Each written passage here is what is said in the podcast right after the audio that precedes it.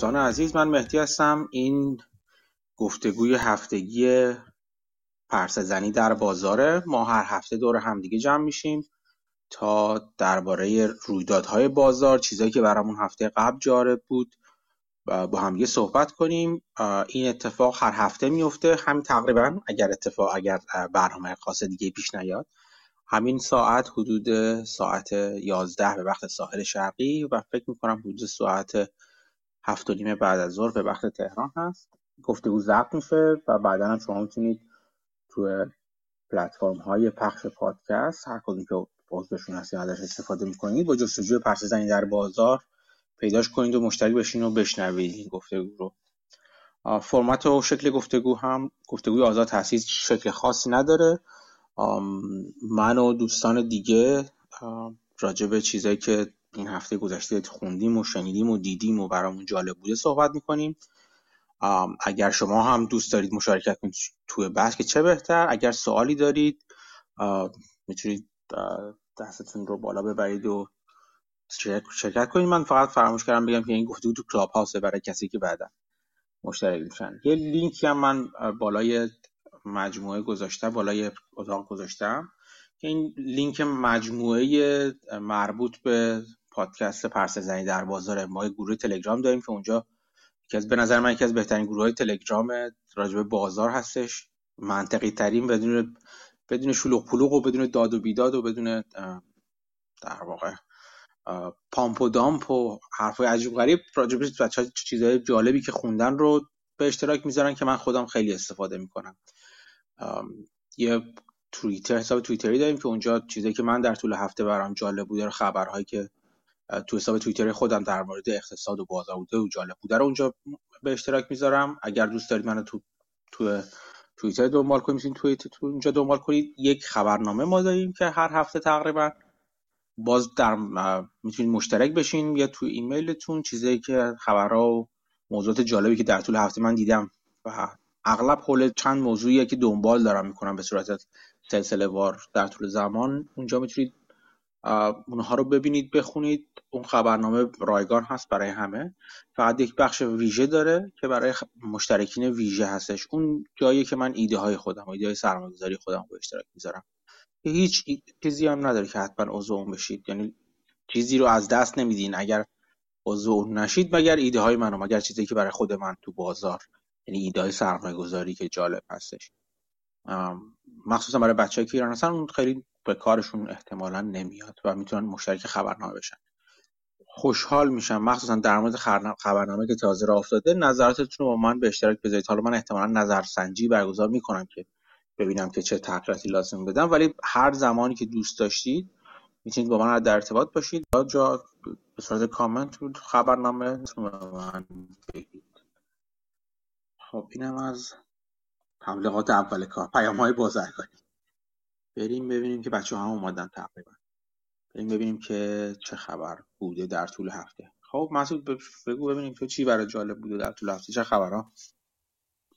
این هفته من خیلی فعال نبودم ولی این گفتگوی هاوارد مارکس رو که کیوان فکر کنم گذاشته بود گوش دادم همه الان که خیلی جالب بود مثل همیشه. و ادامه پادکست پرس زنی در بازار رو گوش دادم که هفته پیش از دست دادم. آها با کی بود گفت؟ من خودم نشیدم هنوز هاوارد مارکس گلدمن ساکس بود فکر کنم اگه اشتباه نکنم.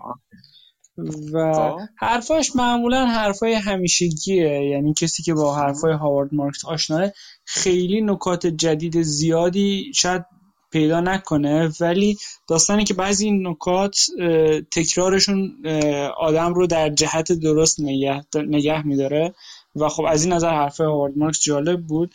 به جز اون دو تا از حرفاش خیلی برا من یعنی یکی از حرفاش و یکی از سوالا برای من خیلی جالب بود. یکی از حرفاش این بود که راجع به موفقیت پرس گفت هاوارد مارکسی گفت باعث میشه آدم درس های اشتباه بگیره و چهار پنج تا مثال چهار پنج تا درسشو گفت. گفت مثلا موفقیت باعث میشه که آدم فکر کنه راحته. آدم فکر کنه با پول بیشتر می‌تونه همون کار رو بکنه. آدم فکر کنه به تنهایی می‌تونه همین کار رو بکنه. یه چند تا مورد اینجوری گفت. و خب داشتم تصور می‌کردم که می‌گفت همین درس های غلطه که آدم یاد می‌گیره از موفقیت. قبلش راجع این بحث بود که آدم وقتی که شکست می‌خوره درس می‌گیره و وقتی که شکست نمی‌خوره خیلی درسی نمی‌گیره و در ادامهش داشت این حرف می‌زد که این درس اشتباه رو آدم می‌تونه از موفقیت بگیره. یاد دو سال پیش افتادم که هر سهامی میخریدیم. experience من. تو چند ماه دو سه برابر می‌شد و فکر می‌کردیم که investment اینه. ولی خب آدم جلوتر یاد می‌گیره که نه داستان فرق می‌کنه. درسته. اون کسی که دوستان که نمی‌شناسن هاوارد مارکس احتمالا معدود کسانی که ممکن نشناسن هاوارد مارکس یکی از سرمایه گذاران ارزش مبنا یا ولی های معروف هستش.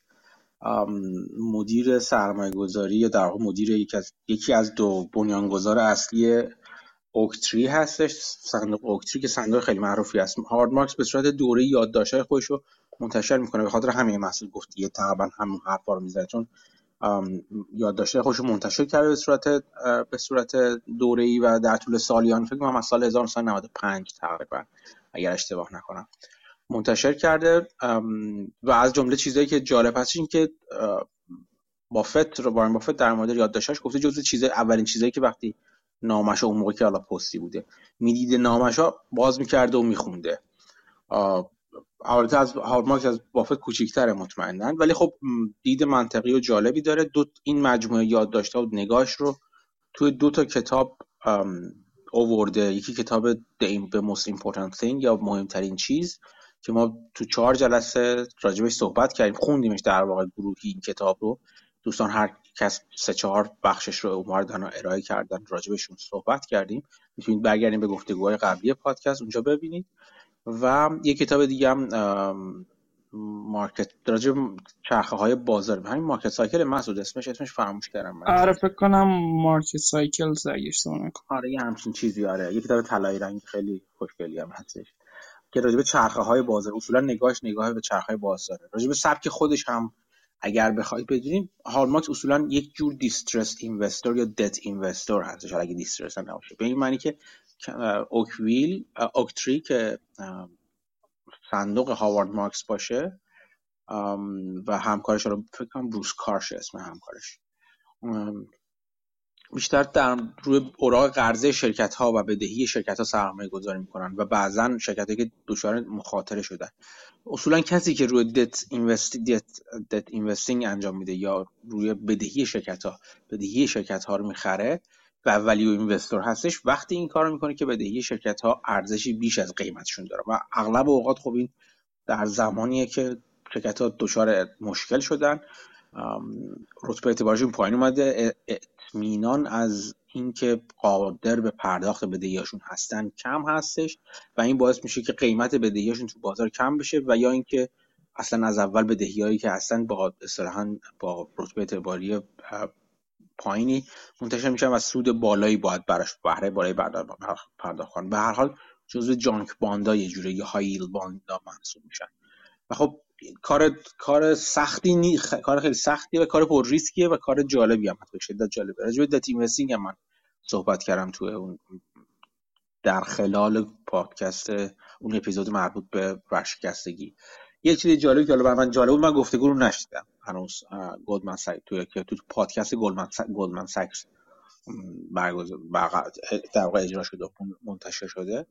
ولی یک یادداشت یه چیزی خوندم از هاوارد مارکس که فکر تو بلومبرگ خوندم خبرشو که گفته بود من این روزا دارم چیزای جالب می‌بینم. سرمایه گذاری جالب می‌بینم و چیزای خیلی جالب. چون همیشه مثلا میگه که بازار الان مثلا زیاد دیگه امیدوار نیست الان وقت خوبیه. ولی تاکید کرد که من چیزای خیلی جالبی دارم می‌بینم تو بازار. چه تو بازار بدهی این خیلی جالب بود و چه تو که با منظور اوراق قرضه اغلب باشه اگر بازار عمومی باشه یا بدهی های خصوصی. هاوارد مارکس و اوکتری هیچ محدودیتی ندارن که فقط تو بازار عمومی سرمایه گذاری کنن. مندیت خاصی ندارن از این نظر. و چه تو بازار سهام. و خب این جالب بود دیگه هاوارد مارکس نظر هاوارد مارکس. یا داشتش می‌تونید ببینید. اگه برید تو خود سایت اوکتری جستجو کوین راحت پیداش می‌کنید اونجا را داشتش هم به صورت صوتی و هم به صورت متنی می‌تونید ببینید و خیلی آدم جالبی است برای دنبال کردن. آره، حالا نکته جدید که گفتم دو تا نکته بود نکته دومش هم این بود که خانم یه سوال ازش پرسید. با این مقدمه که هاوارد مارکس توی یه دوره از کووید. پسرش که venture cap fund venture capital داره اومده بود یه چند ماه پیشش با همسر و بچهش و تو مدت با هاوارد مارکس بحث می‌کردن و تبادل نظر می‌کردن. و تو اون نوشته ای که بعد از اون بیرون اومد توضیح می‌داد که الان شرایط جوریه که اگه شما تحلیلتون بر اساس اعداد آماری باشه که در دسترس همه است خب همه این رو می‌بینن همه همین اعداد رو می‌بینن بر اساس می‌تونن همین نظرها رو بدن و این باعث میشه که این اجی نباشه و کسی که می‌خواد آوت پرفورم بکنه فقط دیدن اعداد و کوالیتیتیو quantitative analysis کافی نیست و باید qualitative هم باشه و اونه که اج میده. و با این مقدمه خانم ازش پرسید حالا تو هاوارد مارک که همچین نوشته هایی رو میدی بیرون و توضیح میدی خب این باعث نمیشه آیا اجتا از دست بدی و این به ضرر خودت نمیشه. جواب که میده میگه که خب این کار باعث میشه اولا خیلی چیزا یاد بگیره نوشتن و یاد دادن مطالبش. نکته دومش اینه که می‌گفت این مطالب رو ما بهتر می‌تونیم implement بکنیم پیاده سازی بکنیم. و نکته سوم اینه که می‌گفت کسایی که اینا رو می‌خونن معمولا رقبای ما نیستن. و به همین خاطر من همچنان منتشر خواهم کرد اینها رو و اجم رو از دست نمیدم. جالب اینکه اونایی که می‌خونن رقبای ما نیستن نکته جالبی بودش. بسی یاد که جوری تعبیرش کنین چون بالاخره کسایی که میخوننش به ظاهر رقباش هم ممکنه باشن درسته مردم عادی خیلی زیاد می‌خونن اشتراک داشته شد ولی خب جدا از اینکه رقباش نیستن به نظر من این دلیلش بیشتری هست که اونا یک جور دیگه اصولا فکر می‌کنن. با حرف با حرفا و نظرات هاوارد مارکس هم نگاهشون تغییر نمی‌کنه در این زمینه. این از این نظر جالب هستش. آره، یه, یه نکته دیگه الان کوتاه بگم به ذهنم رسید. فکر, فکر می‌کنم جالب باشه شنیدنش. گفته قبلا. اینکه یه fund manager ی بود که همیشه تو مثلا یه چهار قسمت بکنیم اونایی که خوب performance کردن تا اونایی که بد performance کردن این همیشه تو quarter دوم بود. یعنی جز 25 درصد بهترین performance ها نبود ولی از میانگین بهتر بود. ولی بعد از 13 سال 15 سال این جز 4 درصد بهترین ها بود. و می‌گفت یه جای دیگه یکی حرف می‌زد می‌گفت شما اگه می‌خواین جزء بهترینا باشین باید قبول بکنین که یه دوره هایی هم جزء بدترینا باشین از نظر پرفورمنس. و هاوارد مارکس می‌گفت که این به نظر من خیلی حرف غیر قابل قبولی منطقی نیست و ما تو اوکتری هیچ وقت نمی‌خوایم جز اون درصد پایین باشیم. و فنی که ما داریم اینه که جز اون درصد پایین نباشیم. بقیهش یا یه موقع خیلی خوب یا موقع معمولی یا موقع خوب. on average ما خیلی بهتر نتیجه می‌گیریم. تا, این، تا اینکه بیایم مثلا سعی کنیم بهترین باشیم و قبول بکنیم که اون موقع های بدترین performance ها رو داشته باشیم. آره من یه چیزی بگم. کیوان نوشتش که یادآور کرد که اسم کتاب دوم هاوارد مارکس Mastering the Market Cycles بود. مرسی از کیوان. تو یاد داشته اگه سوالی دارید اونجا اگر راحت نیستین حرف بزنید اونجا هم می‌تونیم بدیم. ممنونم. اونجا هم می‌تونید در واقع چه سوال کنید چه نکته یادآوری کنید در مورد حرف مسعود هر دو قسمت حرفش جالب بود. من مخصوصا حالا قسمت دومش. یک چیز خیلی جالبی حالا که شاید یه گذر خیلی خوبی باشه. حالا به قسمت های بعدی صحبت اون که می‌خواستم باید صحبت کنم. این این که یه وقت دو تا بحث بهتون بگم. یکی این که این که یه وقتایی کار کنه و یه وقتایی کار نکنه خیلی چیز جالبی هستش. اون چیزی که به نظر من حالا هاوارد مارکس و مسعود داره بهش اشاره می‌کنه که میگه ما نمی‌خوایم و هیچ وقت بدترین چیز رو داشته باشیم. این از اون نگاه به این یعنی با توجه به این نگاهی که ریسک بالا ریوز در سرمایه گذاری کردن. یعنی کسی که بدترین performance رو دارن تو market و خطرناک هستش این وقتی که اینا کسی هستن که سرمایه گذاری های پر ریسکی می‌کنن خب ممکنه زمانهایی اون ریسک جواب نده. مثلا اگه بسیار لورج باشن بسیار با بدهی روی شرکت های بسیار بسیار پر بدهی فقط سرمایه گذاری کنن سرمایه گذاری اون هم در سبکش فرق داره. یعنی حالا بگیم بیشتر اینکه لورج تو کار خودشون وجود داشته باشه تا تو سرمایه گذاری خودشون وجود داشته باشه تا سرمایه گذاری هایی که دارن روش سرمایه گذاری کنن یعنی اون دارایی ها این چیز این این این افراد یک زمانهایی میشه که خب اون لورج برخلاف عمل مسیر خیلی وحشتناکی می‌تونه داشته باشه. ولی این رو هم یادتون باشه که مثلا میگم فرض کنید بین دو سبک گروث اینوستینگ در عین حالا ولیو اینوست بودن اینا حالا بگیم حالا خیلی روی لورج نداره اینا و ولیو اینوستینگ به معنی کلاسیکش مثلا شما در نظر بگیرید. اینکه اصولا سهام ارزون رو بخرن.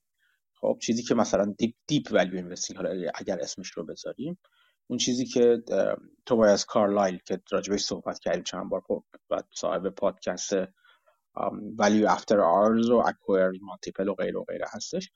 این دو سبک هم اینجوری که خب یه وقتایی میگن ولیو میاد روی کار یعنی سهامی که ارزون هستن بازدهی بهتری دارن. از اون طرفی وقت سهامی که انتظار رشد بیشتری در آینده برای اون شرکت هاشون وجود داره کارایی یعنی بازدهی بهتری تو بازار دارن.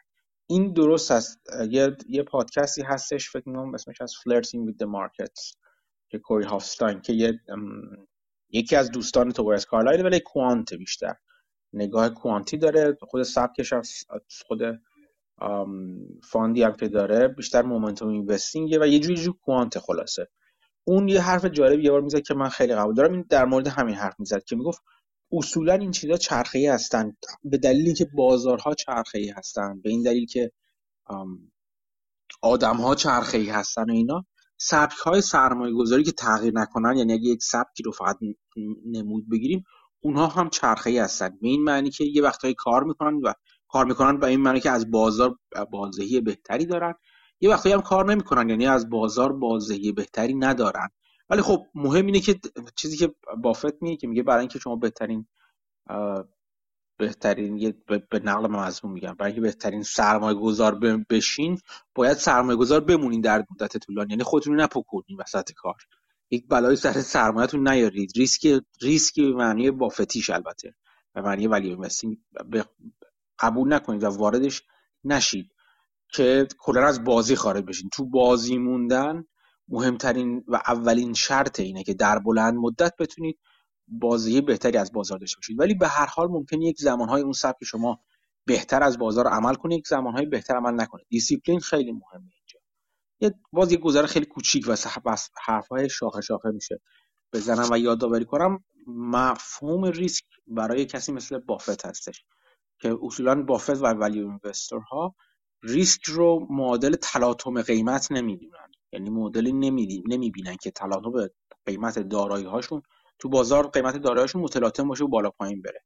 بعد که چیزی که تعریف می‌کنن permanent loss of capital هست. یعنی چی؟ چه تفاوتی دارن این دوتا تفاوت اصلیشون این هستش که permanent loss of capital به این معنی که مثلا اون دارایی ورشکسته بشه. یک اتفاقی در مورد اون دارایی اون سهام اون شرکت یا هر چی هست بیفته که به صورت دائم توانایی تولید سودش رو تولید ارزشش رو از بین ببره. باز برگردیم به معنی ارزش که ارزش هر چیزی مجموع تنظیر شده سودهای نقدی هستش که در طول مدت زندگیش در مدت مدت مالکیتش اون دارایی برای ما می‌سازه. به تنظیر شده یعنی به زمان حال و برده شده معادل امروزیش. خب یعنی یعنی چی بخوام توی شرکت مثال بزنیم؟ یعنی اینکه فرض کنید که من یه شرکت دارم یه سهامی شرکتی رو مثلا مثل برشار هستوی که خود مال بافت هست و سهامدارش هستم. این شرکت ما به داره کاری انجام میده اون دیگه. با شرکت برکر هستوی مجموعی از شرکت های مختلفه مجموعی از دارایی های مختلفه که اینا دارن سود می‌سازن دارن درآمد دارن سود می‌کنن یه وقتی بعضیشون ضرر می‌کنن ولی در مجموع این مجموعه بزرگ داره یه درآمد و سودی رو در طول سال در طول زمان می‌سازه. بنا به اینکه بازار نظرش چیه قیمت سهام این شرکت بالا پایین میره. یه وقتای بازار بدبینه و فکر می‌کنه آخ الان آخر زمان شد با قیمت میریزه پایین نه. اصولا بدبینه. مثلا با خوش این جو را میفته که بافت دیگه رشد نمی‌کنه سهامش یا برشای دیگه اون برشای سابق نیست بافت دیگه پیر شده فلان. نظر بازار راجع به اون دارایی عوض میشه و این باعث میشه قیمت پایینتری رو بهش الساق کنه بچسبونه. یه برچسبی که بازار بهش میچسبونه. یعنی اون جدا از اینکه اون کالای شما چی هستش قیمت اون برچسبی که بازار مجموعه دموکراتیک بازار روی اون برچسب میچسب روی اون دارایی میچسبونه. بافت و ولی اینوستر میگن این بالا پایین شدن این برچسب ارزش ما نیست. این چیزی که بقیه نظرشون راجع به ارزش شرکت ما هستش واقعا ارزش شرکت ما ممکنه نباشه. ممکن خیلی وقتا هم باشه. اغلب اوقات اصولا هست ولی همیشه نیست. یه وقتایی میشه که اون برچسب برچسب بدبینانه به دلایل مختلف یه وقتایی برچسب زیادی خوشبینانه در, در به دلایل مختلف. و این تلاطم ریسک نیست. این مشکل ما نیستش. این ریسک نیست. ولی اگر فرض کنید مثلا برشاد یکی از شرکت هاش به صورت دائم مثلا فرض کنید معدن زغال سنگ داره و ازش زغال سنگ تولید می‌کنه و این زغال سنگ ممنوع میشه استفادهش یا اصولا استفاده از زغال سنگ در آمریکا مثلا به دلیل ملاحظات زیست محیطی کم کم از رده خارج میشه و کلا این معدن از رده خارج میشه. این ریسک هست این که حالا فرض کنید دولت یه قانونی بذاری که این از رده خارج شدن و سریعتر احتمال این رو به وجود بیاره که سریعتر از اون چیزی که ما در زمان خرید این داره سهام برچار داشتیم تخمین داشتیم زودتر از اون از رده خارج کنه این ریسک است. چرا؟ چون ممکنه چون به صورت دائمی یک تأثیری توی سوداوری اون دارایی ما ایجاد کرده. این به این میگن permanent loss of capital. یک قسمتی از دارایی ما یک قسمتی از سرمایه ما از بین رفته. این ممکنه نوسان اینجوری بشه یا اینکه اصولا مثلا فرض کنید شرکتی که ما خریدیم که از شرکت های پورتفولیومون اعلام ورشکستگی کنه و ما به عنوان سهامدار equity holder اصطلاحا یعنی wipe out بشیم. یعنی سهاممون صفر بشه شرکت یا باقی بمونه به صورت دیگه در دست بگفت دست طلبکارا. یا اینکه کلا اصلا بره توی chapter به جای chapter 11 که باقی میمونه ساختار سرمایش عوض میشه اصطلاحا بره توی chapter 7 و liquidate بشه. شرکت مجبور بشه داره اموال خودش رو کامل بفروشه تا اونجایی که می‌تونه بدهی طلبکارا رو طلب طلبکارا رو بپردازه و دیگه بعدم تموم بشه. این دیگه permanent loss of capital ه از بین رفتن دائم سرمایه این معناییه که بافت و ولی ها از ریسک دارن. یعنی اینکه قیمت بازار دید بازار بالا پایین شده باشه به تنهایی در واقع کافی نیست برای اینکه واقعا بگیم که ما ریسک داشته باشیم. خیلی وقتا اینجوری هست بازار داره درست میگه. اینو بعد برداشت نکنه یعنی بازار به درستی خیلی وقتا هم می‌بینه که یک ریسکی در مورد دارایی وجود داره. یک عدم اطمینانی وجود داره و این عدم اطمینان احتمالش ممکنه اینقدر باشه که بازار بگه نه این خطرناک این داره. این احتمال این بسیار بسیار زیاد هستش که به صورت منطقی این دارایی نتونه برای شما سودآوری خودش رو داشته باشه و ارزشش به صورت دائم کاسته شده. ولی حتی این که مثلا شما فرض کنید یک کشتی بندر دارید مثلا شما فرض کنید.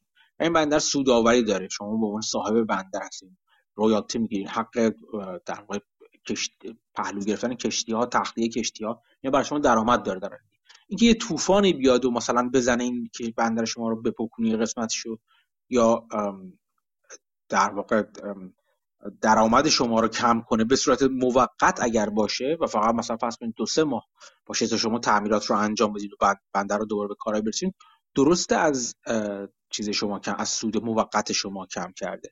ولی چون دائم نبوده از به صورت دائمی بعد اتفاقی در مورد دارای شما نیفتاده این ریسک هست که حتی ریسک های عملیاتی اینجوری بالاخره وجود دارن. ولی باز هم می تخمین میزان این جور ریسک که یک قسمتی از سودهای شما رو می‌کنه از شما بنابراین یک قسمتی از ارزش شما رو می‌کنه از شما. این متفاوته با اون چیزی که بازار فقط قیمت می‌زنه روی این این رو تفاوتش رو در نظر داشته و فکر کردن در موردش رو توصیه می‌کنم فراوون به شما. این معنی ریسک است. حرفی که بافت می‌زنه این هستش یا در واقع هاوارد مارکس اصولا می‌زنه این هستش که برای اینکه تو برای اینکه بتونید شما در بلند مدت بازدهی بهتری در بازار داشته باشید باید قبول کنید یک وقتهای بازدهی کمتری از بازار دارید. ولی نابود نمیشید. اونقدر افتضاح کار نمی‌کنید که کلا از رده خارج بشید. اگر این رو ادامه بدید شما دوباره ب... چون و دیسیپلین داشته باشین انضباط داشته چون چرخه برمیگرده شما با این این شانس رو دارید که اون روش شما هم کار کنه. و البته معدود سرمایه گذاران و تریدرهایی هستن که این عوض شدن چرخه ها رو می‌بینن زودتر. و چون فقط یک جور سرمایه گذاری نمی‌کنن و فقط مثلا ولیو به معنی ارزون بودن رو در نظر نمی‌گیرن این کار خیلی سخته که دارم میگم. می‌تونن تغییرش یعنی شیفت بدن استراتژیشون رو وسط کار. با عوض شدن چرخه های بازار با عوض شدن با دیدن اینکه خب این روش حالا کار می‌کنه این روش بیشتر کار می‌کنه. یا این روش بهتر کار می‌کنه دیگه الان ممکنه تو این با این نشونه ها این روش تو چند سال آینده مثلا کمتر کار می‌کنه. این کار بسیار بسیار کار سخت است. این با market timing خیلی فرق داره. این رو هم در نظر بگیرید. این فقط دیدن بیشتر توش دید ماکرو در نظر در تشکیل توش تاثیر گذار هستش. اینکه ما الان تو یک رژیم دیگه ای هستیم. مثلا میگم مثلا اینکه همین الان یکی از دلایلی که مثلا میگن value stock ا کار می‌کنن این اشکالاتی که توی چرخه تولید ایجاد شده تورمی که ایجاد شده و این مجبور کرده در واقع بانک مرکزی رو که بهره بهره بهره بانکی رو بالا ببره نرخ بهره رو بالا ببره. و این بالا رفتن نرخ بهره باعث میشه دارایی هایی که اصطلاحا میگن لانگ دیوریشن asset هستن. یعنی چی؟ یعنی سوددهیشون منوط به سود یعنی سودشون در زمان بسیار دورتری آینده دورتری. برای ما قسمت اصلیش میادش اونا ارزش کمتری پیدا کنن. همون تعریف DCF دیگه یعنی discounted cash flow اگه در نظر بگیریم هرچی دارای دورتر باشه ارزش تنزیل شده است. یعنی, یعنی سود دورتر باشه اون میزان discount شدهش تنزیل شدهش به امروز کمتر میشه اگر نرخ بهره بالاتر بره. به خاطر همین تمام دارایی های long duration ارزششون میفته پایین. این دارایی long duration ممکنه bond باشه یا اوراق قرضه باشه که به صورت ثابت عددی رو کوپانی رو پرداخت می‌کنه. هرچی دور اون قسمت های دورترش ارزش کمتر و کمتری پیدا می‌کنن به شدت کمتری پیدا می‌کنن. یا اینکه مثلا یه شرکتی باشه که شرکت سافتوری باشه که شما مثلا شما میگید الان سودی نداره ولی قراره مثلا 20 سال دیگه 10 سال دیگه سودده بشه. ما یک دارویی داریم روش کار می‌کنیم که قرار اینجوری بشه. یک تسلی خودروسازی داریم ما به اسمش تسلا که قرار 5 سال دیگه بازار خودرو در در دست بگیره و تعداد زیاد خودرو بده. همه اینجور دارایی به بد و خوبیشون کار ندارم اینا چون قسمت عمده ای از سوددهیشون در آینده است اینا ارزش امروزشون میفته پایین. خب؟ بنابراین وقتی وقتی این اتفاق وقتی میفته که نرخ بهره میره بالاتر. نرخ بهره رو چرا برده بالا؟ مثلا میگیم که بانک مرکزی چون داره با تورم مقابله می‌کنه. چرا تورم این این در ادام در دوم در دنبال سالهای طولانی که نرخ بهره پایین و پایین بوده. خب؟ این نرخ بهره چرا پایین بوده؟ حالا دلایل مختلف داره که از بحران مالی تا به اینور به دلایل مختلف پایین بوده برای بازسازی و هر وقت به صورت ناگهانی اون ببرن بالا بازار ریخته و هم دوباره مجبور شدن بیارن پایین. دلایل سیاسی و تبلیغات سیاسی مطمئنا توش تاثیر داشته. بالاخره ما داریم از یک رژیم low interest rate وارد یک رژیم high interest rate شدیم. این فعلا البته اگر اسمش بشه بشه گذاشت رژیم. هنوز سر این بحث هستش که آیا آیا این وقتی وارد یک رژیم high interest rate میشیم آیا این, این واقعا رژیم آیا پایدار هست؟ خیلی دارم میگن که نه مثلا quarter اول سال 2023 بازار داره پیش بینی می‌کنه که بانک مرکزی نرخ دوباره میاره پایین. دلایل مختلفی گفته شده. براش از جمله اون bullwhip effect یا چیز شلاقی تاثیر شلاقی که مایکل بری راجبش حرف زده. حالا اگر لازم باشه راجبش صحبت می‌کنیم. ولی ماجرا کلتش اینه که اگر این برقرار باشه یعنی تمام اون داراییایی که قرار لانگ دیوریشن هستن یعنی در آینده دور قرار به ما سوددهی کنن همشون فعلا ارزششون پایین میمونه. خب اینجاست که اون یکی دارایی که ولی اینوسترها روشون کار می‌کردن که واقعا ارزش امروز می‌سازه. خیلی از های به قول معروف کلاسیک روی دارایی کار می‌کنن که ارزششون ملموسه الان. و اتفاقا تاثیر نوع انواع دارایی بودن که نیاز به سرمایه گذاری های سنگین داشته مثلا روی فولاد نفت اینا که سرمایه گذاری هایی که هستن که سرمایه گذاری باید روشون سرمایه گذاری دارایی هستن که سرمایه گذاری بزرگی باید روشون انجام بشه تا به سوددهی برسن و وقتی خب سرمایه گذار می‌دیدی که روی سهامی مثل تسلا سرمایه گذاری که سرمایه گذاری سنگینی هم نیست و به دلیل بهره کم جایزه خودش رو می‌گیره سرمایه گذاری روی این سرمایه روی این دارایی های سنگین الان کمتر نیاز نیازمند به سرمایه گذاری سنگین کمتر می شده حالا دقیقا دورانی که الان اینا رو اومدن. این یک جور چرخه دیدن یعنی دیدن چرخه دیدنه. خیلی از ولی اینوسترها خیلی از سرمایه گذاران مدت ها منتظر این روزها می بودن مدت ها منتظر این بودن که بازار به قول اونها یه خورده به خودش بیاد و بگی که نه ما انقدر دیگه طولانی مدت نباید نگاه کنیم. ولی خیلی هاشون هم اینجوری بودش که در عین اینکه دنبال دارایی های ارزون گشتن ولی می‌دیدن که ما توی رژیم و یک دوران کم بهره هستیم بهره پایین هستیم. و اونا یک جورایی سعی کردن با روش های دیگه مثلا با سبک های دیگه وارد فرضاً special situation investing شدن شدیدن یا مثلا چیزهایی مثل اینو در که ما خب ما نمی‌تونیم سهام کاملا به صورت کتابی که مثلا book value شون بیشتر از قیمت market cap شون باشه سرمایه گذار کنیم. ولی میریم روی GARP مثلا growth, growth at a reasonable price سرمایه گذار می‌کنیم. اونایی که فکر می‌کنیم ما میایم ارزش رو ارزش ذاتی رو معنی درستی بهش میبخشیم. و به یه جوری بهش نگاه می‌کنیم که راجبش صحبت کردیم فرا این کار کار آسونی نیستش. و خب کسایی که این توانی رو داشته باشن کسایی هستن که به صورت طولانی مدت از بازار بازدهی بهتری می‌گیرن و حتی زمانهایی که آندر پرفورمنس دارن آندر پرفورمنس طولانی و شدیدی نیستش. ولی خب این کار سختیه دیگه. خیلی کار این گفته هاوارد مارکس رو میشه تا حدی در این در این راستا معنی کرد. آقای فراز فلایی میگن آقا این بافت رو اینقدر علکی بزرگش نکنید. بسیار خوب. ممنونم از توصیه ایشون. اینم از این. کیوان چیزی می‌خواستی بگی؟ کیوان فکر کنم بری بیرون و بیای توی یه بار. این اتفاق افتاده چندین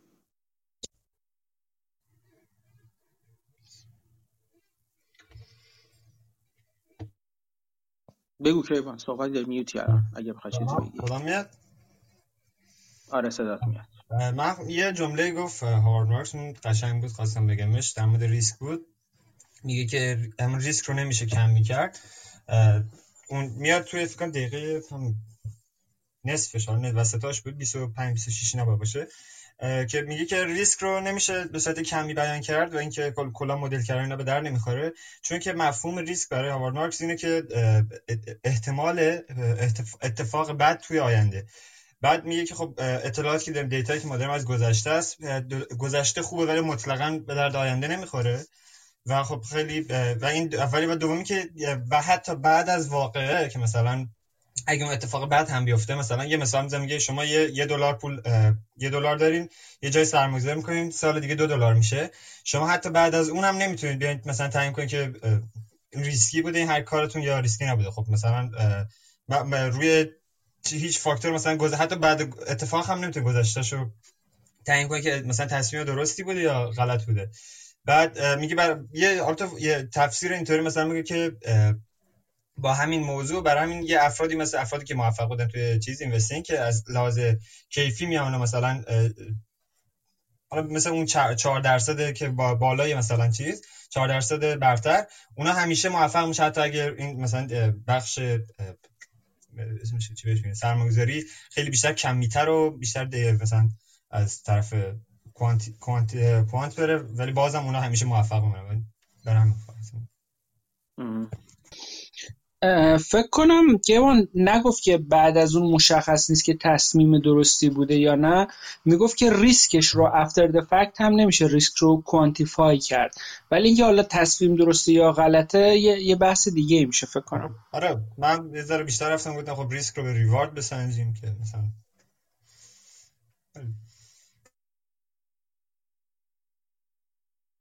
حالا این صحبته که آره. مدخل خوبی میشه به این توییتی که شما زده بودین راجع به این که موقعی که bear market رخ میده bond چه رفتاری داره و همیشه bond یا مثبت بوده تو سه مورد منفی بوده یه موردش یکی دو موردش دو سه درصد بود و مورد امسال حالت خیلی خاصی بوده دوباره این به نظر من تاییدی بر اینه که پس data لزوما predict نمی‌کنه future رو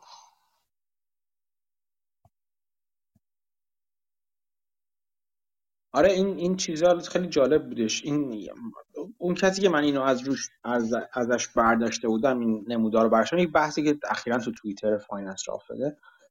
یه fund manager است به اسم مایکل گاید اون چیز کرده مال Lead-Lag Report رو منتشر می‌کنه و یه سری space های توییتری هم می‌ذاره. اون گذاشته بود که مثلا این این از این نظر گذاشته بود که من به, هدف اون آدم کاری ندارم. چون هدفش این بود که هی اصرار می‌کنه که این این قابل پیش بینی نبود. این یک black swan بود که انقدر مثلا چه می‌دونم هم bond بیفته هم اوراق هم سهام بیفتن و انقدر شدید باشه چیزاشون و این در طول تاریخ نبوده مثلا اینا. این بلک سوان بود. و البته البته کوانت های دیگه ای بودن. یه یه, یه صندوق کوانت هستش که خیلی هم اذیت می‌کنه بقیه رو. که من یکی دو بار یه یه یه, یه بار اگه باشه من تو گروه یه مجموعه ای از چیزها رو گذاشتم. این مجموعه از کتاب ها رو گذاشتم که اصلا مقالات و کتاب های کوانت بودن که البته فکر کنم برش داشت بعدا. اصلا فکر کنم چیزشو یکی دو بار قفل زد چیزشو. قفل زد account ش اینا خلاص یک fund quant آزاردهنده ای هستش. ولی اون از خیلی قبل گفته بود یعنی از نوامبر 2021 گفته بود که داریم وارد رژیم داریم وارد شرایطی میشیم که هم اوراق هم سهام هر دو با هم دیگه بیفتن. یعنی نه correlation پیدا کنن اینا با هم دیگه. ولی یک دو هم نگفته بود. خیلی چندین بار گفته بود این حرف رو. و وقتی یعنی ژانویه دیگه مطمئن گفت گفت ما مطمئن هستیم که این اتفاق میفته. که وقتی بازار شروع کنه افتادن بازار اوراق هم میفته همراه با باهاش. حالا دلایل مختلفی داره. این سوال اینو من به عنوان تمرین ذهنی مطرح کرده بودم. اگر دوست داشتید بهش فکر کنید. یکی از دلایلی که حمید هم اونجا بهش اشاره کرد یک دلیلش همین رفتار بانک مرکزی بودش که انجام داده بود. چون جزء معدود دفعاتیه که در واقع همزمان که بانک مرکزی می‌خواد برای مواجهه با تورم نرخ بهره رو بالا ببره همزمان وقتی که در مرز حالا بگیم رکود هم قرار داریم. که این هم نکته جالبی هستش. فکر کنم اگه نسیم نیکولاس ساله بود ریتویت می‌کرد که این بلک سوان نیست و این اتفاق غیر قابل پیش بینی نبود. معمولا همچین توییت های می‌زنم آره. و به مردم برای که اینو نگن. بافت هم فکر کنم اینو گفته بود دیگه. تو قسمت قبلی میتینگ های برکشایر می‌گفت می‌گفت bond is not the place to be. خب این واضحه. بعد می‌گفت we don't find too many stocks to buy. خب یعنی این دوتا با هم میگه که قیمت سهام گرونه. معنی شرطی نیست که میاد پایین ولی میگه گرونه. یعنی الان موقع مناسبی نیست و می‌گفت bond م قیمتش بالاه و yield ش پایینه دیگه. الان موقع خریدش نیست. حالا اینکه چقدر اینها شانسی یا غیر شانسی قابل بحثه. ولی خب اون بر اساس لحظه ای که بوده و والویشن هایی که بوده این حرف رو زده دیگه. البته حالا تو پرانتز بعد از اون شروع کرده بود به خرید. الان حتی چند روز پیش دوباره Occidental خرید فکر کنم الان شد 17 درصد. اینجوری پیش بره کل کامپانی رو فکر کنم بخره یه چیزی یه چیزی این که میگن وقتی میگن اوراق جای خوبی نیست برای رفت برای وارد وارد شدن یا مثلا سهام سهام ارزونی سهام گرون هستن و الان ارزون نیستن و اینا. این به این معنی که کلیت یعنی همه تک تک اوراقی که در بازار هستن یا تک تک سهامی که در بازار هستن ارزش نیستن اینو اینو من روی این این نظر شخصی من این روش باید تاکید کرد. یعنی در عین اینکه بازار وقتی گرون هست فرض کنید که اصلا بازار سهام. تو اوج قیمت خودشه گرونه و فلان رو بله خریدن شاخص مثلا کار اشتباهی اونجا شاید. خب؟ که بازم اگر کسی بلند مدت سرمایه گذاری کنه و پسیو اینوستینگ باشه به نظر من بازم نباید خیلی چیز خیلی براش اهمیت داشته باشه باید کار خودش انجام. ولی به مطمئنا به این معنی نیست تو اون بازار سهام یا شرکت های ارزشمند پیدا نمیشن. اگر کسی توانش داشته باشه انرژی داشته باشه می‌تونه همچنان توی اون بازار هم موارد سرمایه‌گذاری پیدا کنه. البته برای کسی مثل بافت با اون سرمایه بزرگش این کار خیلی سختتر هست نه پیدا کردنشون بلکه وارد شدن بهشون. سختتر هست و به این معنی به درد بافت نمی‌خوره اون بازار فرضاً. چون بافت مثلا حداقل شرکت های مثلا فرض کنید 50 60 میلیارد دلار به بالا رو می‌خواد و این این این کاملا ممکن و محتمل هست که تمام شرکت های 50 60 میلیاردی به بالا همشون گرون باشن و همشون زیادی قیمتشون بالا رفته باشه. ولی برای من و شما لزوما این معنی رو نداره. و شما ممکنه نه حتما ممکنه بتونیم نه به راحتی بلکه با صرف انرژی وقت و زمان و انرژی و در واقع چیز ذهنی چی میگم بهش سلول های خاکستری مغز ممکنه بتونیم چیزهای ارزشمندی پیدا کنیم. اینکه آیا باید این تلاش رو بکنیم یا نه اون سوال فلسفی همیشگی است که شما باید خودتون باش پاسخ بدید.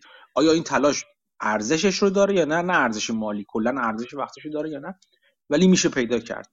هم به نظر من همیشه میشه جایی از بازار چیزی رو پیدا کرد برای من و شما سرمایه‌گذار که سرمایه کوچیکی داریم احتمالا.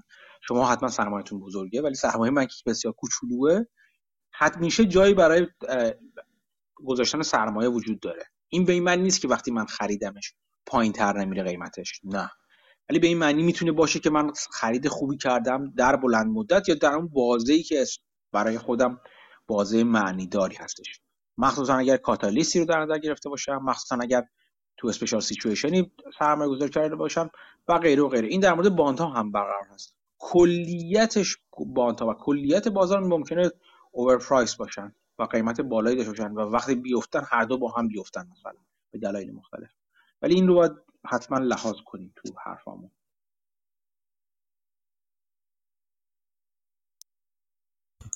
ولیو افتر آور این هفته هم جالب بود. جک تیلر راجع به زندگی نامه اد ثورپ می‌گفت و خب یه سری جزئیات می‌گفت که ما تو گروه زیاد بحث کردیم.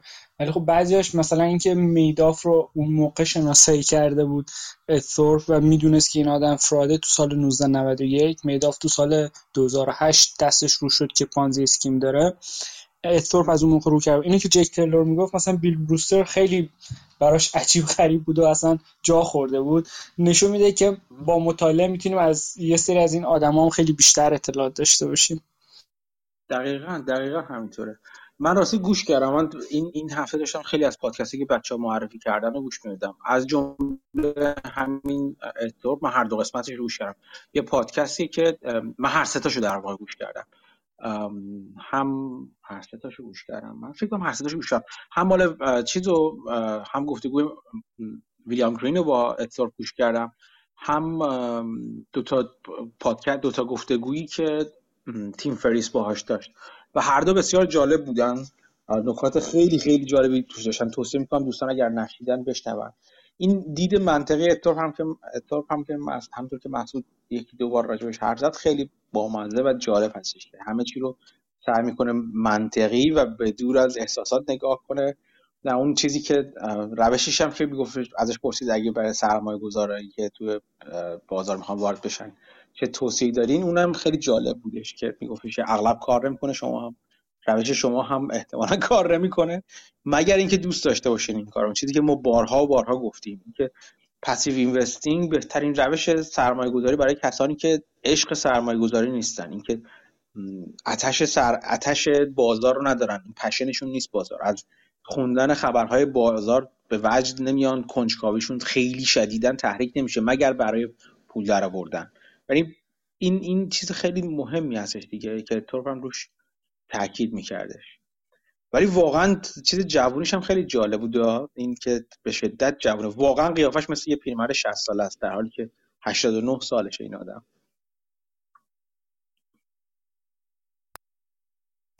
کلا زندگیشو کارایی کرده که دوست داشته دیگه و ورزش هم کرده که پیر نشه. آره حتی به نظر من تو همه تو آدم های اینجوری خیلی چیزی که جالب هستش این که مثل کتابهایی که میگه بخونین یا همون چیزی که راجع به pattern recognition یا شناخت الگو حرف می‌زنیم. اینکه همون ماجرای ورزش کردنشو که میگه که رفته بوده اولین بار که میره مثلا باشگاه برنامه‌سازی میگه داشتم اینجا می‌رفتم یه زیر زمینی بود صدای این داد و بیداد صداهای عجیب غریب میومد رفتم نگاه کردم دارن مثلا یه ده دارن وزنه می‌زنن.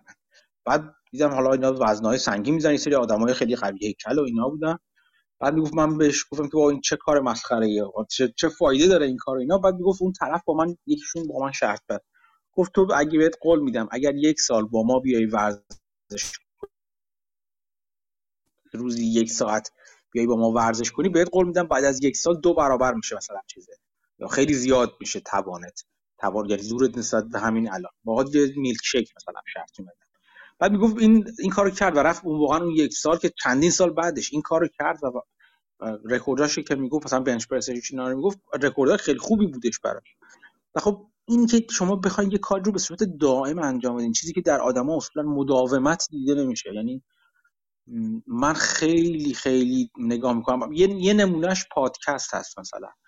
اگه یادتون باشه یه موقعی تب پادکست هنوزم هست البته. تب پادکست افتاده بود و همه پادکست می‌زدن مثلا یا همه مثلا سرمایه گذاریم که همه همه این کاری این کاری که جوش میفته رو نگاه کنید خیلی کم میشه که این این کارهایی که داغ میشن مردم براش انجام بدن یا حبس می‌کنن انجام بدن طولانی مدت بشه. از یه نظر بد نیست یعنی از چندین نظر بد نیست خیلی هم خوبه. از این نظر یکی نظرش این که خب آدما چیزای مختلف باید امتحان کنن ببینن که بهشون می‌سازه یا نه ولش کنن. این که چیز بدیهیه. از یه یه بد نیست که این مداومت نداشتن باعث میشه که اون کسانی که مداومت دارن اتفاقا شانس موفقیتشون بالا بره.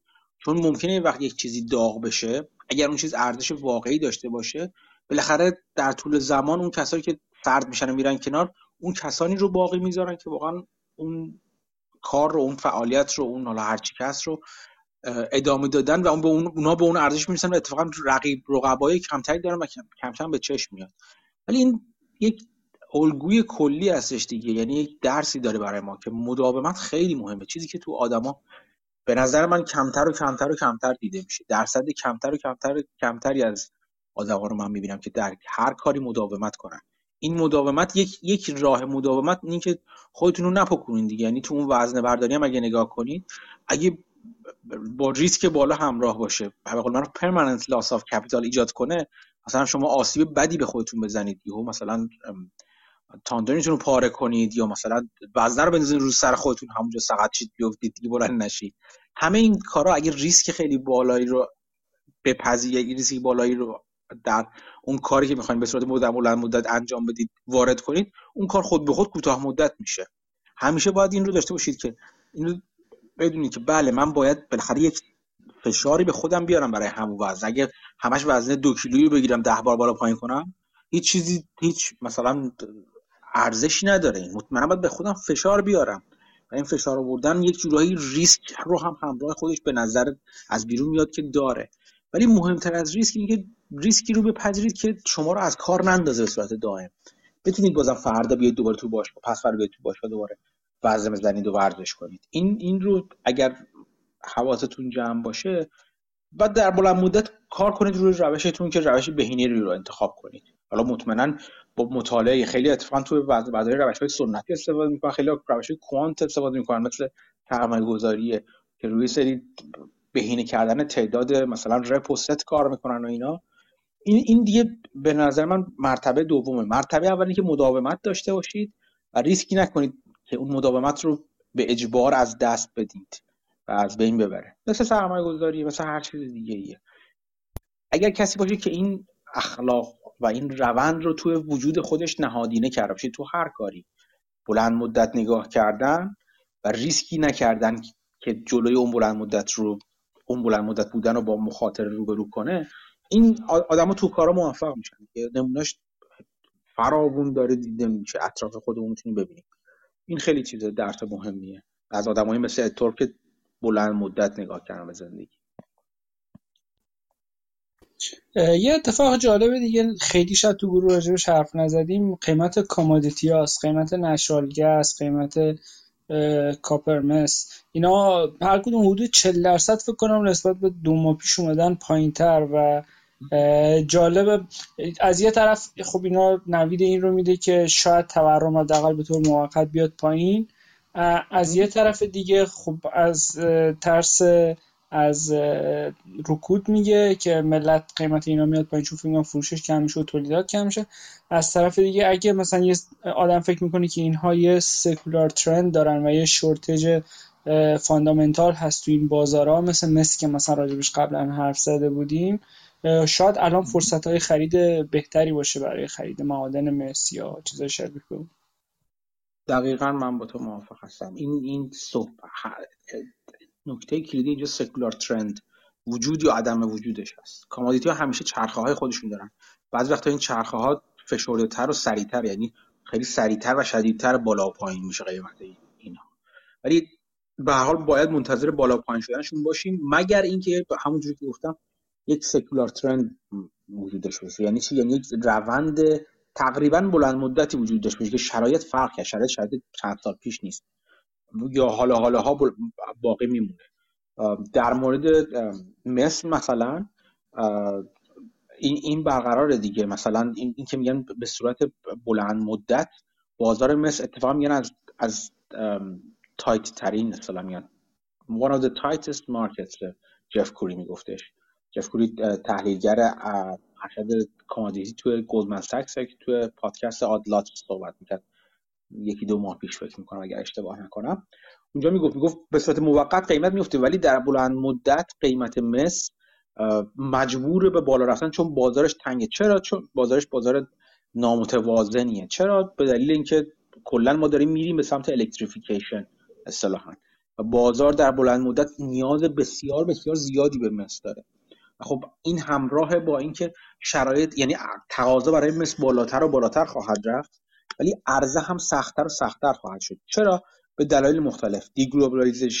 deglobalization یک دلیلش هستش. یک دلیل بزرگ دیگهش ایجاد ریسک های ژئوپلیتیکی و سیاسی در مورد منابع مس هست مثلا ریسک ملی شدن منابع مس تو مثلا شیلی مثلا یا جاهای دیگه. یه ریسک دیگه deplete شدن و مستهلک شدن معادن مس چون معادن اینجوری هست که شما کار استخراج می‌کنید تموم میشه. اون رگه های مسی از دست میرن. نه اینکه حالا رگه ممکن ادامه داشته باشه ولی باید سرمایه گذاری کنید.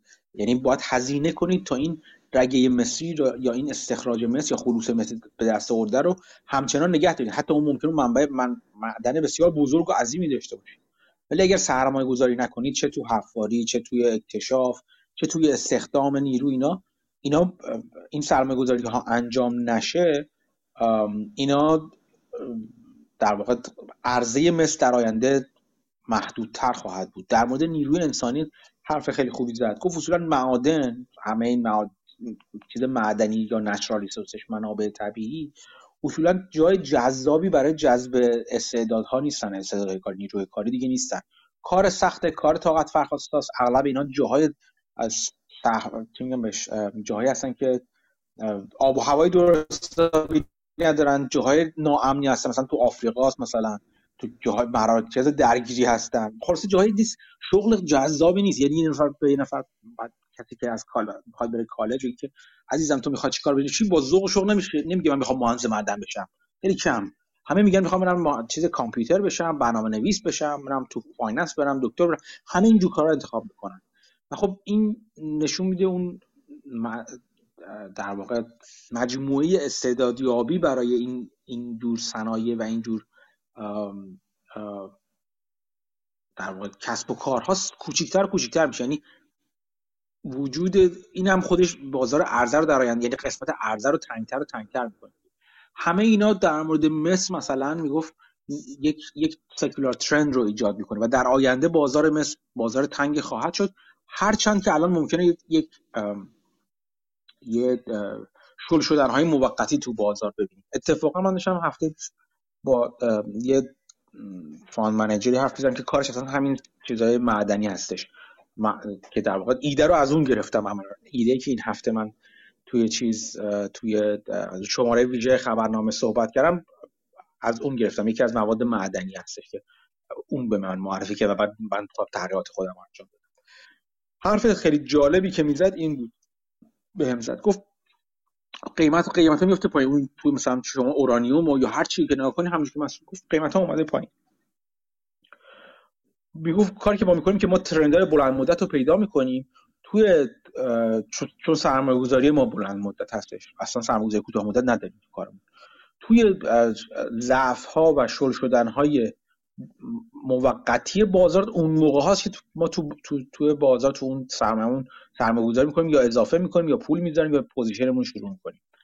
مثلا این از اون زمانهایی هستی که به صورت خیلی فعالی داره پول می‌ذاره توی بازار. مثلا توی مس داره مثلا پول می‌ذاره. توی به خدمت شما عرض کنم توی fertilizer داشته جای خاصی پول میذاشته مثلا. دیگه عرض کنم به خدمت شما. یه اینجوری نگاه می‌کرد. تو این تو این ایده که مطرح کرد. تو لیتیوم مثلا نمیذاشت مثلا فعلا. گفت نه خیلی لیتیوم جذاب نیست فعلا. میشه در آینده. رو کوبالت مثلا میگفتش که شاید مثلا. ولی خب تخصصش جاهای رو روی فولاد مثلا. یه جاهای خاصی رو فولاد میذاشت. اینم مهمه که توی commodity ها مخصوصا نوع ورود به position شون خیلی مهم برای شما مهمه. یعنی چی؟ یعنی که شما میگین که خیلی خوب مس الان من فکر می‌کنم که در بلند مدت بالا میره. خب؟ من چجوری می‌تونم عقیده خودم در مورد قیمت آتی مصر رو الان بیان کنم. به چندین جور مختلف می‌تونم بیان کنم. دو جور واضحش اینه که یکی مثلا بیام تو بازار فیوچرز مثلا خود مصر رو خرید فروش انجام بدم. یکی اینه که مثلا برم اکویتی هایی که وابسته به مس هستن یعنی شرکت هایی که مس قیمت مس روشون تاثیر گذار هست یا محصولات محصول اصلیشون تعیین می‌کنه سرمایه گذاری کنم. و, و اینم حواسم باید باشه که دنبال پیور پلی ها اصطلاحا بگردم. اگر فکر می‌کنم که مثل که قیم بازارش چیز هستش بازارش تنگ هست. اگه برم به خاطر اینکه مثل قیمتش بالا برم روی شرکت کلی معدنی مثلا مثل ریو تینتو که چندین جور معدن رو در واقع درآمد داره چندین معدن داره در کل دنیا معدن معادن مختلف روی کانی های مختلف داره. رو اون سرمایه گذاری کنم مثلا اون اون لزوما به من هم هم رده و هم راستای این نیستش که من در واقع عقیده خودم رو فقط روی, روی راجب مس بیان کردم. باز مثلا روش دیگه که می‌تونم چیز کنم برم روی trust های فلزاتی که trust های فیزیکی فلزات سرمایه گذاری کنم. مثلا اینکه مثلا Sprott وجود داره که مثلا میگه که من trust فیزیکی silver دارم. مثلا نقره دارم. اگر فکر می‌کنم که نقره بالا میره. به این معنی که واقعا نقره رو می‌گیرن ذخیره می‌کنن یه جایی این این تراست مثلا. یونیت های نقره رو در واقع نگه میدارن. نوع بیان عقیدتون نوع معاملتون خیلی مهم میشه دیگه. این این رو هم باید در نظر بگیرید. حتی توی شرکت ها مثلا این شرکت شرکتی که میگن سرمایه گذاری می‌کنم چه جور شرکتی؟ آیا شرکتی که رویالتی مصر رو می‌گیره؟ آیا شرکتی که استخراج مثل اکتشاف مثل آیا شرکتی که مثلا روی فراوری مثل تریدری که رو مس کار می‌کنه اینا همین رب چیزای روش های مختلف دارن. مثل نفت دیگه. مثلا وقتی میگه شما قیمت نفت میره بالا اوکی. من فکر می‌کنم نفت قیمت نفت بالا میمونه روی چجوری این رو این شرط بندی ما اعلام کنم آیا برم روی شرکت های اکتشافی نفت سرمایه گذاری کنم؟ روی شرکت های استخراجی نفت سرمایه گذاری کنم؟ بالا دستی های نفت. برم روی میدیستریم ها یا میان دستی ها سرمایه گذاری کنم؟ اونایی که خط لوله دارن نفت نفت و گاز و اینا رو جابجا می‌کنن.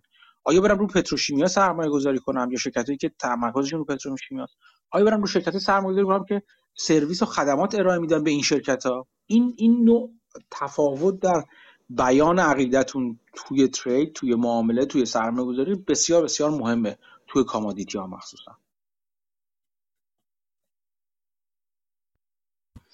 یه اتفاق جالب دیگه روند خونه است. سال نمی‌دونم این کمپانی این خونه ساز آینهورن رو شما وقت کردین بررسی کنین. یا نه قیمتش دوباره رفت یکم بالا. مثل اینکه اوورال فکر کنم اگه اشتباه نکنم تو بازار آمریکا یکم ساپلای بیشتر شده این یعنی تعداد خونه که داره به فروش می‌رسه ولی قیمت همچنان سر جاش مونده. آن اوریج و پایین نیومده. نه من دنبال فرصت نکردم بکنم این هفته خیلی سر من به چیزهای مختلف شلوغ بودش ولی همچنان گفتم به نظر من جی بی آر کی بودی درست اسمش یعنی آره. جی بی آر کی آره گرین خیلی جذابه. یعنی یعنی کاملا آمادگی این رو داشت که من توی چیز بیارمش توی یکی از قسمت های ایده خبرنامه بیارمش. خیلی من دوست دارم اینو. فقط هم ماشه رو به قول معروف نکشیدم چون کشیدن ماشه و پول گذاشتم من من یک یه یه چیز یه بیلزنی اضافه تری رو هم می‌خواد. کسی که دوست دارم به نظر من ایده بسیار خوبیه. ایده که مسعود مطرح کرده همشون ایده های خوبی بودن. یعنی من اونایی که دوست داشتم بگم این Greenbrick خیلی دوست داشتم. اون ECOM رو دوست داشتم. ChannelAdvisor بود نه مسعود؟ ECOM؟ آره ECOM ChannelAdvisor. آره اون شرکت چیز رو من اون خاطرم شرکت آموزشی چی بود اسمش؟ PRDO پردو آره اسمش سخته. از اون موقع فکر 20 درصد رفته بالا. پردو شرکت خوبی بود. اون قایق سازی هم بد نبود. مالیبو بود اسمش. آره ام بی یو یو هست تیکرش. آره اون اینا. ایده که مسعود مطرح کرده به نظر من تقریبا همشون من دوست داشتم. به, به, به مراتبی دوست داشتم ولی همشون ایده های بسیار جالب و خوبی بودن. من دوستشون دارم ولی خب بازار آره. خیلی دوستشون نداره دوست داشتن نه اینا اینا یه چیزی دیگه هم بگم. خیلی از این ایده ها از این نظر خوبن. شما اینجوری نگاهشون کنید خود من ایده که تو خبرنامه می‌ذارم و خواهم گذاشت یک دلیل اینکه تو به عنوان ایده مطرح می‌کنم و نه به عنوان خرید همین میگم خریدم اصلا همین هست. ایده یعنی چی؟ یعنی که من نگاه یکی از در... یکی از چیزای ایده اینه که من شرکت رو دوست دارم. به نظرم شرکت من شرکت شرایط خوبی داره business خوبی داره همه چیز دوست دارم. قیمتش هم مثلا دوست دارم. من فرضاً حتی. ولی خب فکر می‌کنم ممکنه پایینتر هم بره. یعنی مثلا در مورد ایده که این هفته گذاشتم کاملا فکر می‌کنم پایینتر هم بره. ایده هفته قبل هم همینطور بود. کاملا فکر کنم پایینتر هم بره. یعنی من اغلب این ایده هایی که مطرح کنم کاندیداهای خوبی هستن برای اینکه آروم آروم بشه واردشون شد. آروم آروم به این معنی نیست که من الان مثلا یه پولی بذارم بعد رفت پایینتر حتما یه پولی دیگه بذارم. وقتی میره پایینتر باید قاطعا ببینم که چرا رفته پایینتر و آیا می‌خوام اوریج دام کنم یا نه یا بهتر منتظر یه چیزی بمونم که شرایط خوبی مطرح یعنی نتایج یک کوارتر بشم که مثلا بازار شرکت نه بازار شرکت نشون بده که اون کارهایی که می‌خواد انجام بده رو داره انجام میده در اون راستایی که من می‌خواستم عمل داره می‌کنه که بعد موقع من بیشتر پول بذارم روش و position م رو به position کامل و بزرگتر نزدیکتر و نزدیکتر کنم. این این چارچوب فکری خوبیه که اینجوری نگاه کنید به ایده ها ممکنه به اون نگاه کنید که خب من این با این مدل کسب و کار آشنا میشم و بهانه ای کنید اصولا برای اینکه اون کسب و کار رو بهتر بشناسید. خیلی وقتا من با یه ایده میرم جلو و یک راهش برای من اینه که مقایسه کنم با شرکت های مشابهش دیگه. نگاه می‌کنم وقتی شروع کنم شرکت های مشابه و هم رده اصلا peer هاشو P double E R رو رو در نظر میگم peer review انجام میدم. اتفاقا اونجاها ایده بهتری پیدا میشه. یعنی مثلا Green Brick رو مثلا من می‌خونم یه وقت می‌بینم که مثلا این Green Brick معادلش یا همسانش یه شرکت دیگه است که اون بهتر از Green Brick هست مثلا. خب؟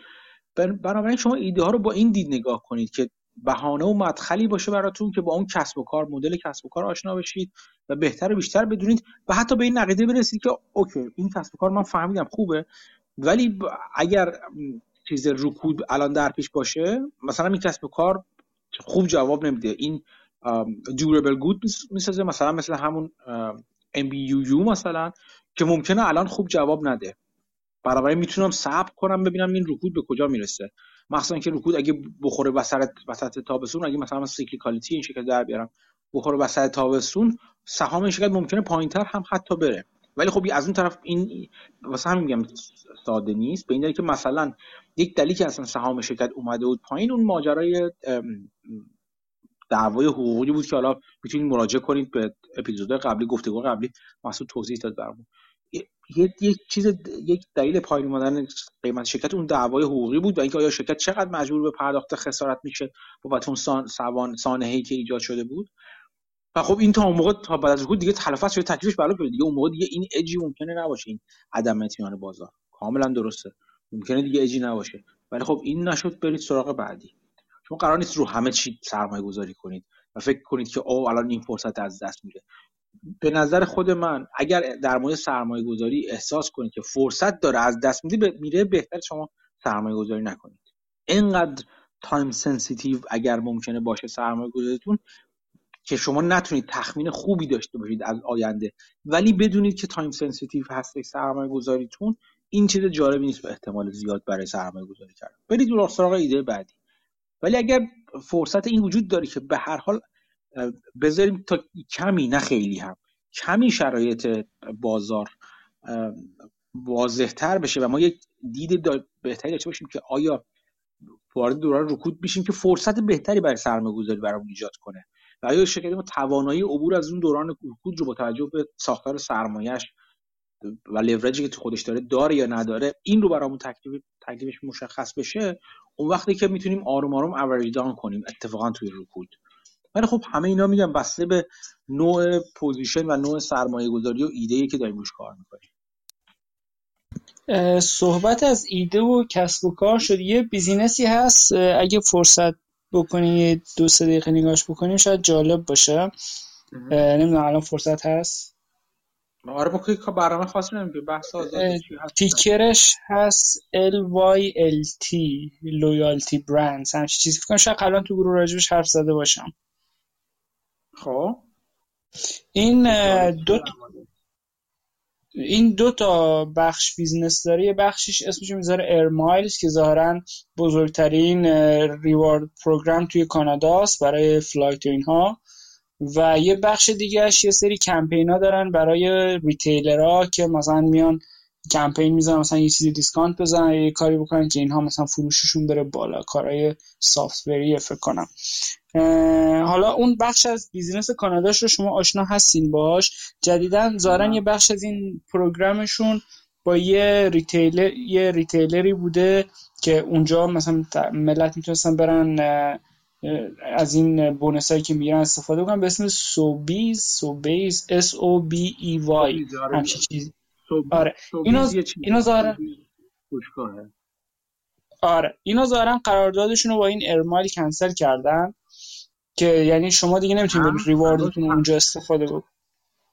هنوز داره. سوبیز هنوز ارمایل تو کانادا قبول می‌کنه. آره. ولی ظاهرا قرار عوض بکنه قراردادشون رو تمدید نکرده. و این باعث شده که قیمت این کمپانی که میگم هم خیلی بریزه. الان اگه نگاه بکنید قیمتش سه و نیمه. cash ش فکر کنم رو order 5 دلار per share ه قیمتش 6 ماه پیش فکر کنم تا یک سال پیش حتی 40 خورده هم بوده. رو سی چل بوده. الان رو 3 دلار قیمتش. یعنی یا این business داره نابود میشه یا اینکه بازار به شدت pessimistic ه و این business یه comeback خیلی خوبی خواهد داشت. تو هر دو تا بخشش خب یکم headwind داشته. تو اون بخش Air Miles خب پرواز زیاد نبوده یه بازه ای تو اون بخش retailer اش بحث مشکلات supply chain بوده و تو هر دو تا business ش یکم با مشکل خورده بوده. از این نظر مشکل شورت به نظر می‌رسه long term خیلی این business باید بیشتر بیارزه. مثلا cash from operating ش رو سال قبل نگاه بکنیم مثلا رو 100 150 ایناست. الان کل market cap ش هست 80 یکم نمی‌دونم یا بازار خیلی pessimistic ه یا یه چیز بزرگی رو من miss می‌کنم. یا مثلا حتی تو liability اش ببینید یه بخش زیادش مثلا 900 میلیون یه بیلیون دلارش فقط دیفرد رونوه یعنی لایبیلیتی به اون معنا نیست به نظر می‌رسی که بخوان پولی بابتش بدن. یا یه چیز خیلی بزرگی رو من دارم میس می‌کنم یا این خیلی واضح بازار داره بد قضاوت می‌کنه در موردش. این تازه هم مثل اینکه چیز شده. یعنی خیلی چیز خیلی یعنی تازه اس... spin-off و اصلا من همینجوری باش آشنا شدم. تو spin-off ها میگشتم و این کمپانی رو دیدم. از کی جدا شده spin-off یادم نیست. این ایده رو یه مدتی میگذره روش کار کرده بودم. من بعد از اینکه spin-off شده بود بررسیش کرده بودم. و خریده بودم. بخاطر با parent ش خیلی آشنا نیستم. آره تو کانادا دو جور مثلا تو کانادا تو آمریکا هم تو دو, دو تا شرکت loyalty اینجوری معروف هستن که در مورد پروازها و grocery اینا هستن. یکی Aeroplan یکی Air Miles چیزی که خیلی مهمه تو اینا اینه که با دقیقا همین هم کسی خود اشاره کردید. با چه شرکت های قرارداد ببندن و با چه شرکت های loyalty بگیرن. Aeroplan خیلی فعال شده این اخیرا. یعنی چیزایی که به صورت سنتی مال Air Miles بوده از دستش در میاره. یعنی مثلا چی؟ مثلا Aeroplan الان مال Air Canada بود بعد جدا شد. بعد مثلا فرضاً یه فروش چیز خیلی خوب می‌خوام مثلا بگم. یکی از فروشگاهایی که خیلی خوب با Air Miles قرار داشت قبلا فروشگاه LCBO بود توی کانادا تو اونتاریو. کل استان اونتاریو حالا من دارم. من خیلی بیرون از اونتاریو نمی‌دونم با کیا داره. که LCBO چیز تنها محل قانونی خرید مشروبات الکلی تو اونتاریو مثلا. تقریبا تنها. حالا بگیم حالا کمی پس و پیش. ولی چیز اصلی مشروبات الکلیه. این مال ایر... قراردادش با ایرمایلز بود و الان اومده با ایروپلن شده. خب این داره یه جوری market share اون یکی رو میدزده دیگه. باید دید چرا این اتفاق داره میفته یعنی فقط این نیست که سوبیز سوبیز هنوز تا اینجا که من تا دیروز پریروز که ایرمایلز رو قبول می‌کرد حالا این که میگید قراردادش رو کنسل کرد در آینده اگه اونم بره سراغ ایروپلن یعنی چون بالاخره یک یه loyalty چیزی دارن همه این فروشگاه ها تا اونجا که من می‌دونم. بره سراغ ایروپلن اون وقتی که اوضاع خیلی چیز میشه. یعنی نشون میده که یک ضعف ساختاری داره ایرمایلز حالا این شرکت لویالتی ونچرز که ticker ش هست LYLT باید چی هست اگر این اتفاق بیفته؟ آره حالا خود کمپانی فکر کنم مدیریتش رو عوض کرد. برای اون بخشش. می‌گفت این باعث میشه که ما بتونیم آزاد باشیم بریم با بقیه هم قرارداد ببندیم چون ظاهرا یه exclusive بوده این deal شون با سوبیز و الان قرار دستشون بازتر بشه. ولی از اون ور تو وبسایت خود سوبیز می‌دیدیم راجع به این خبر می‌گفت که مثل اینکه اینا برنامه خودشون دارن. یعنی یه subsidiary اصلا می‌خوان بزنن که کارش همین باشه و عملا رقابت بکنن با ایرمایلز و به همین خاطر قراردادشون رو تمدید نکردن. ممکنه. آره میگم اگر بیفته دست ایروپلن اوضاع خرابه. ولی این این این کاملا محتمل هست. چرا اینو میگم؟ چون مثلا فروشگاه های دیگه که الان مجموعه فروشگاه های PC Finan PC در واقع President's Choice اینجا معروف هستن. یه مجموعه فروشگاه هستن که تو چیزهای مختلف هستن. grocery های مختلف و هستن. مثلا مثل فورتینوز هست مثل نوفریلز که دا... نوفریلز هست داروخانه های شاپرز هست. اینا همشون با مجموعه President's Choice قرارداد دارن که اونم یه point می‌گیره. point در واقع point loyalty point جمع می‌کنن و اینا. اونا خیلی خوب دارن عمل می‌کنن مثلا. PC رو خیلی خوب دارن روش گسترش میدن. منظور که خود فروشگاه برای خودش loyalty خودش رو داره بسته به اینکه وابسته به کدوم مجموعه فروشگاه باشه. این مثلا سوبیز خودش یه شرکت ممکن نباشه. من سوبیز رو نمی‌شناسم دقیقا. ولی اگه متعلق به یک مجموعه ای باشه بنابراین همه اونا می‌تونن با همدیگه جمع شن و همشون با همدیگه loyalty plan خودشون داشته باشن. loyalty plan ها اصولا خیلی خوبن. اگر خوب و درست اجرا بشن. این خیلی مهمه. اصولا business خیلی خوبی هستن اینا. یکم راجع به business ش میگین من خیلی تجربه ندارم آشنایی ندارم که چجوری. یعنی اینا مثلا خرید که می‌کنی شما point جمع می‌کنی بعدا این چیز مجانی می‌خوای همچی business ی. آره مثل مثل blue مثل blue stamp بودش blue blue stamp که چیز داشت. مانگر داشت. شاید میادش جول مدلش. آره آره اون... این همونه. این همونه. مدرنشه فقط. هم. point جمع می‌کنه شما. هر بار که خرید می‌کنید اگه با credit card اینا خرید کنید بهتر point جمع می‌کنید مثلا. اگر حالا خرید کنید از اینا خرید کنید اون اون point رو در واقع point جمع می‌کنید و این point ها با هم دیگه باش می‌تونید از مجموعه در مجموعه فروشگاه هایی که اون point رو به رسمیت می‌شناسن redeem کنید اصطلاحا. مثلا به این معنی که اون point ها رو تبدیل به کالا کنید. بعضی ممکنه با اون point ها مثلا چیز پول دیگه اون point ها رو مثلا باهاش بدهی credit card رو پرداخت کنن و غیره و غیره. چیزای مختلف مثل همون blue chip فقط منعطف ترش کرده. اولا بین چند جور فروشگاه شده دوما چند جور چند جور می‌تونید redeem ش کنید. خود اونا هم partner شما میشن در تبلیغات. مثلا فرضا همین ایرمایلز هم میاد تو سایت خودش تبلیغ می‌کنه بعد اینا رو با هم دیگه چون یه مجموعه فروشگاه ها رو با هم دیگه جمع می‌کنه. امکان مشتری بیشتر دوست داره ایرمایلز فرضا جمع کنه. چرا؟ میگه که خیلی خوب من چه از این فروشگاه چه اون فروشگاه یه مجموعه فروشگاه زیاد متنوع خرید کنم می‌تونم از همشون ایرمایلز رو جمع کنم. یعنی اون blue stamp مثل یه جور یه جور currency یه جور ارز قابل تبادل یک جورایی هست دیگه. اون رو انجام بدم و باهاش پول در بیارم. یعنی با نه پول در بیارم. جاهای مختلف redeem ش کنم برای کار دیگه استفاده کنم. همه اینا در اثر loyalty یعنی شما رو وفادار نگه میدارن به فروشگاه ها و اون برند ها و اون چیزهای مختلفی که حالا تو اون مجموعه آره. خب حالا اینا رو بذاریم.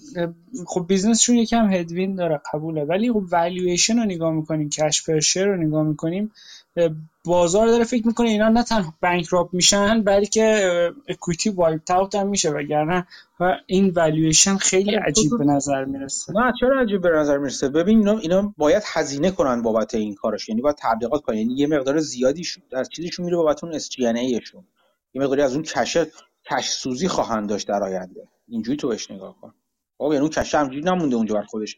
بگی مثلا یه من یه تراشکاری دارم که فوقش درشو میبندم. مشتری ندارم. خب هیچ تمام شد نه کش سوزی شدید خواهد داشتی اگر نتونه چیز جدید بگیره پلن جدید اضافه کنه. چون تب هزینه تبلیغاتی ثابت میمونه. اینا لورج شده مثلا بعضا. یعنی لورج عملیاتی اینجوری دارن دیگه.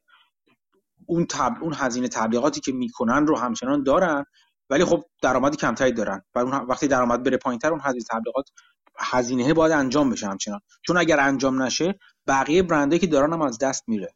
اینجوری باید بهش نگاه کنیم آه با این فرض حالا ممکنه. حالا این این یه بخشی از business البته ایرمایلز یه بخش دیگه ایشون هم توی ندرلند آها. باید باید بری ببینی که چجوری پول در میاره. این اینا, اینا از بیرون کلیت لویالتی اینجوری هست ولی همه اینا خودشون ابتکارات و چیزهای خودشون رو می‌زنن دیگه. برای اینکه یا مکانیزم خودشون دارن که اینکه چجوری ما با اون فروشگاه ها یا اون شرکتی که باهاشون پارتنر میشیم همکاری می‌کنیم چجوری باهاشون معامله می‌کنیم؟ چجوری ازشون درآمد کسب می‌کنیم؟ با چه مکانیزمی؟ اینا اینا هر کدومشون روش خودشون دارن. و اینکه آیا استراتژیشون در بلند مدت داره جواب میده یا نه؟ مثلا میگم اون اون چیز رو یه یه مثال مرتبط ولی نه یکسان این ماجرای چیز رو می‌دونی؟ یعنی ماجرا که نه این استراتژی پرایوت برند ها رو می‌دونی چی که؟ یعنی مثلا همون چیزی که در مورد کاسکو هست مثل کاسکو آره. آره درست خب. این این یه چیزی هستی که تغییر چیزه. یعنی خیلی از فروشگاه رفتن سراغش ولی که چجوری این کار رو انجام بدن پرایوت برند بزنن. آیا موفق هستن یا نه؟ این این خیلی بستگی به نحوه عملکرد فروشگاه ها داره. آیا این چقدر باعث میشه که روابطشون رو با خود تولید کننده ها از دست بدن. اونایی که دیگه نمی‌خوان نمی‌خوان وارد این بازی private brand فروشگاه ها بشن. چون عملا ممکنه به ضرر اونها هم باشه بسته به نوع معامله و partnership ی که ایجاد می‌کنن. صرف اینکه این این فروشگاه این این یعنی این این فروشگاه استراتژی private brand رو در اجرا داره می‌کنه کافی نیست برای اینکه بدونیم که آیا موفق هست یا نه یا اینکه چقدر موفق هستش آره یکم این detail اشو خیلی شاید راحت نباشه در آوردنش چون که اونقدر هم share نمی‌کنن همین که حالا نمی‌دونم حداقل برای من خیلی واضح نبود. ولی حس shotgun approach داشتم به این business کلا spinoff ا خب وقتی میان بیرون معمولا قیمتشون میریزه به خاطر اینکه خب فشار فروش هست یه دستا نمی‌خوان این سهام رو داشته باشن و همینجوری اومده پورتفولیوشون و می‌خوان خلاص بشن. الان هم بازارم رو به پایین بوده و اگه اینها رو وصل بکنیم به یه reversion to mean upside خیلی بالایی می‌تونه داشته باشه. از اون ور downside ش من فکر می‌کنم limited باید باشه. حالا یه, یه قسمت جالب دیگهش از این business اون بخش deferred revenue ه که من نمی‌دونم دقیقا چجوری کار می‌کنه. یعنی اینها یه بخشی از پولی که قرار بودی بگیرن رو already دارن. بعدا اگه درآمد نداشته باشن باید اینو پس بدن. نمی‌دونم دقیقا deferred revenue براشون چجوری کار می‌کنه ولی به نظر می‌رسه مثل interest bearing debt حداقل نیست و شاید حتی یه درآمدی که already کسبش کردن ولی در آینده می‌خوان بیان اضافه بکنن به income statement و مثلا از liability کمش بکنن یا شاید باید یه خدماتی انجام بدن که این کار رو بکنن. اما خب اگه اون deferred revenue رو بخشیش رو پس نخوان بدن همین الان cash ش چند برابر عددیه که گفتم. اگه اون رو book value per share ش رو حساب بکنیم چندین برابر قیمتش میشه. اگه این رو حساب نکنیم جز liability یعنی الان میگید اون من دارم میگم که من دارم مارکت کپش بسیار کوچیک یعنی بدهی یک liability گنده داره. اون میگمش deferred revenue همش نه ولی بیش از نصفش فکر کنم. مثلا فکر کنم کلی liability 6.8 billion ه. فکر کنم مثلا یه billion ش یا 900 خورده میلیونش فقط deferred revenue ه که حالا من نمی‌دونم دقیقا اینو چجوری تحلیل بکنم. شاید تو گزارشاش بهتر توضیح بده.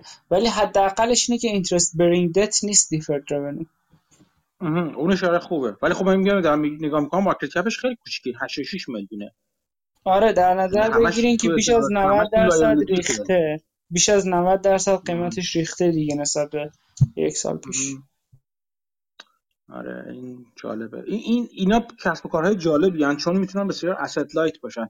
ولی خب استراتژیشون خیلی مهم میشه. که چجوری این استراتژی رو اجرا می‌کنن خیلی مهم میشه. به نظر میرسه داخله درصد بالایی دارن و علاقمند باشن به حداقل برگردوندن business business سال قبل خیلی خوب عمل کرده. الان فکر کنم یه یعنی بعد از کووید یکم اولش به خاطر احتمالا قرنطینه ها و اینها بعدم به خاطر مشکلات supply chain یکم business شون لنگ شده. ولی همچنان من حداقل توی درآمداشون چیزی نمی‌بینم که جاستیفای بکنه 90 درصد قیمتش بریزه. این داخلی ها که می‌گفتی من دارم می‌بینم الان الان مثلا دیرکتوراشون دارن یه یه ذره یه ذره می‌خرن. خیلی زیاد نه ولی دارن می‌خرن یه ذره. سی شون و یکی از دیرکتوراشون چیزی که دارم می‌بینم از 2021 خریده. اینا لاکاپ پریود ندارن بعد از چیزشون. اینا باید به نگاه کنیم. ممکن خیلی دلشون بخواد بفروشن ولی نمی‌تونن بفروشن الان. ممکنه. البته مدیر یه بخش رو گفتم عوض کردن مدیر ایرمایل اگه اشتباه نکنم سی اوش عوض یعنی دو تا کمپانی در واقع در واقع میشن با هم این کمپانی که راجع حرف دو تا سابسیدیری اینجوری. مد سی او یک عوض کردن.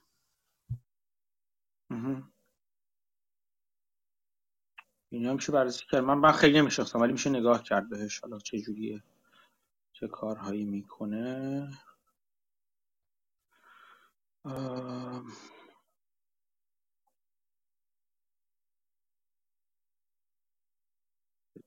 نگاهی بندازن چیزی در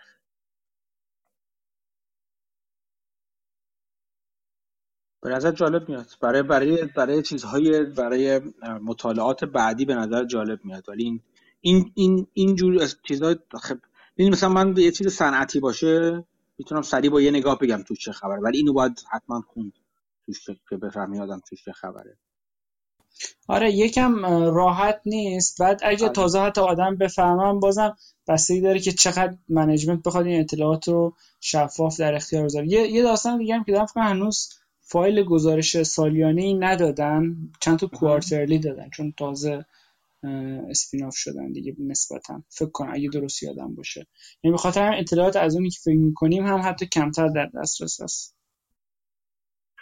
آره من نگاه می‌کنم. الان بذار نگاه می‌زنم به چیزشون. به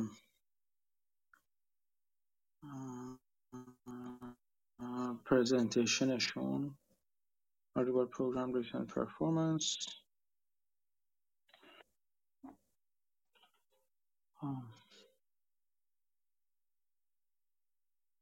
بیشتر تو آمریکاست و بعد حالا ایمیل هم هست اوکی market emerging market to continue to emerging market این منظورش ای از EMEA emerging market The emerging market excluding Asia فکر می‌کنم آه با میگه استرانگ برای که همه همه به نظر میاد که اون وقت چیز باشه. این خودش توی چیزش میگه که emerging market حالا excluding Asia continues to be strong. اینو من شک دارم. واقعا. چون الان emerging market اصولا دوران خیلی جالبی رو سپری نمی‌کنن این روزا.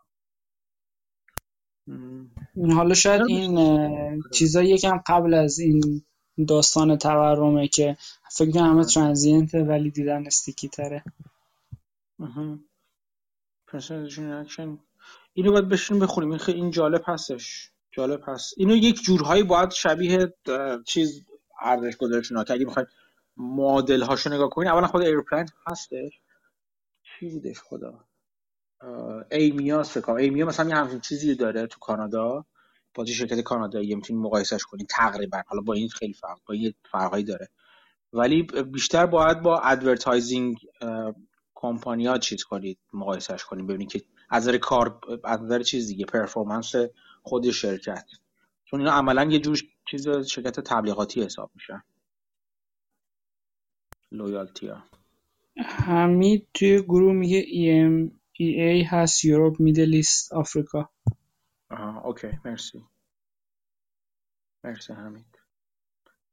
این ایده خوبیه من نگاه اگه فرصت کنم نگاش می‌کنم نوشتم من اسمش این بار فرصت کم یه نگاش بهش می‌ذارم حالا اگه فرصت شد جلسه دیگه با هم هم که حرف دو تا چیزش که حالا بگذریم ازش ولی فقط این دوتا رو اشاره بکنم که برای خیلی جالبه. لورجایی که داره. یکی operating leverage ی که شما هم گفتین یکی financial leverage ی که در نسبت debt به equity رو مثلا شما مقایسه بکنین. این دوتا لورج رو در هم ضرب بکنین یعنی اگه این سهام مثلا بازارش برگرده حالا reversion to the mean داشته باشه تو یکی دو سال اگه ده برابر بشه من اصلا تعجب نمی کنم. در این حال اونور downside ش هم من ایده ای ندارم که چقدر فهمیدم که cash per share book value ش الان خیلی بیشتر از قیمت الان نشه و downside ش قاعدتا باید limited باشه. این که این که میگه اغلب قسمت بزرگی از liability ش deferred revenue هستش. این خیلی خیلی جالب هستش از این نظر. یعنی interest bearing نیستش. اینش خوبه. حالا بجز interest bearing ریس من, من اینو از حالا کم سوادی خودم می‌پرسم. این معنیش این نیست که این یه پولی که بعدا می‌تونن اصلا به عنوان مثلا حالا بستگی داره چجوری revenue رو defer بکنید یه موقع از شما باید یه خدماتی بابتش بدین. یه موقع هست نه صرفا خدماتش هم دادین به دلایلی defer کردین. زمانی که میگذره اینا رو کم کم realize می‌کنی. یعنی صرفا میگی خب الان این خدماتی که اون قبلا دادیم و defer زدیم الان انجام شده. بدون حتی هزینه بعضا این از liability تبدیل بشه به equity مثلا. و از اون تو income اعلام بشه.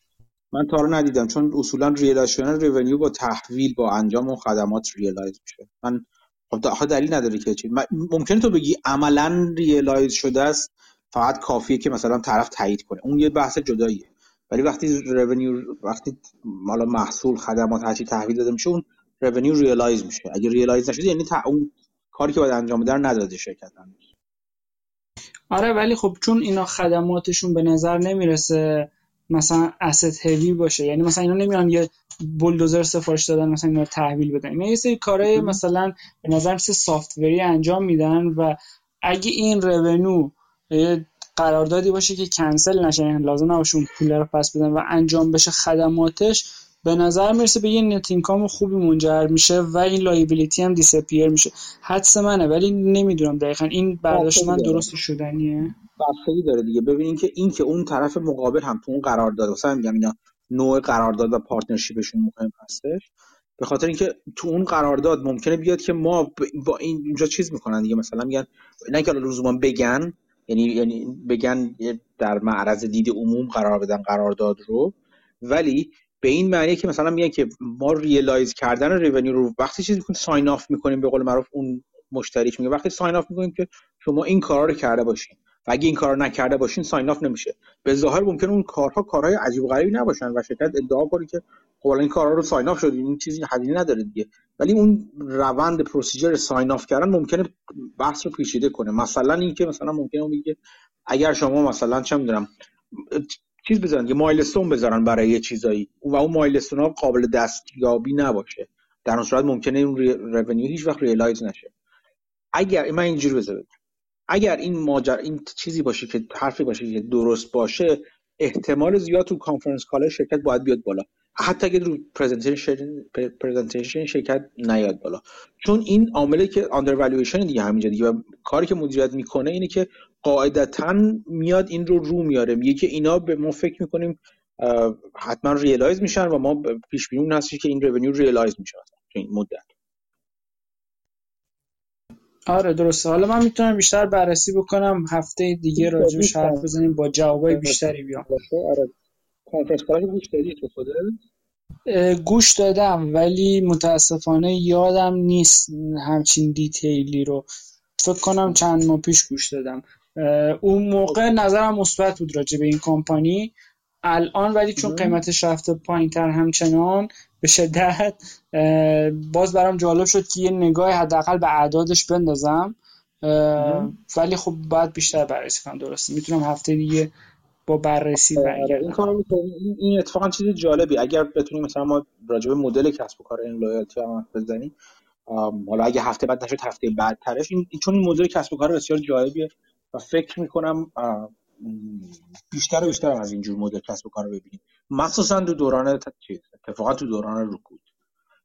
چون حس ارزون بودن رو ممکنه به خیلی ها بخواد بدن اگر واقعا وارد دوران رکود بشیم یعنی تأکیدی تأکیدی نه تأکیدی یکسان مثل گذشته ولی تأکیدی متفاوت روی بارگن چی بارگن هانتینگ دیگه ارزون خریدن. یک روش هایی که شما سیو کنید یک روش شما می‌تونید اگر از اینجا خرید کنید با این روش هم شما دارین پس انداز می‌کنید یا چون قیمت پایینتری می‌دید. این می‌تونه خیلی تاثیرگذار باشه برای خوبه که ما راجع به این مدل کسب و کار بدونیم اصولا.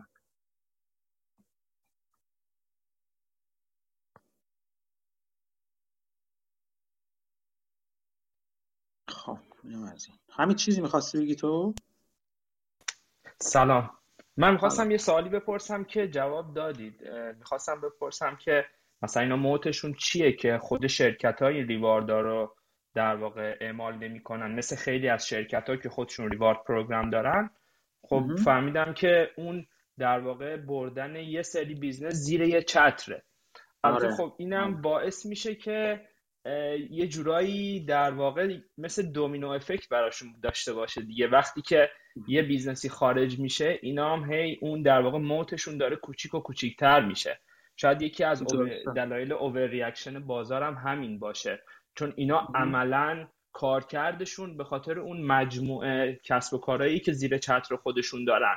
حالا اینکه هی کوچیک و کوچیکتر میشه اینا هم دارن مزیت رقابتیشون رو در واقع دست میدن دیگه. یه دلیل overreaction ش هم اینه شاید. آره آره همینطوره. اون network effect خیلی مهمه دیگه. اون چیزی که توی moat ا یا خندق ها بررسی کرده بودیم مدت ها پیش توی پادکست چندین اپیزود پادکست یکیشون network effect بود.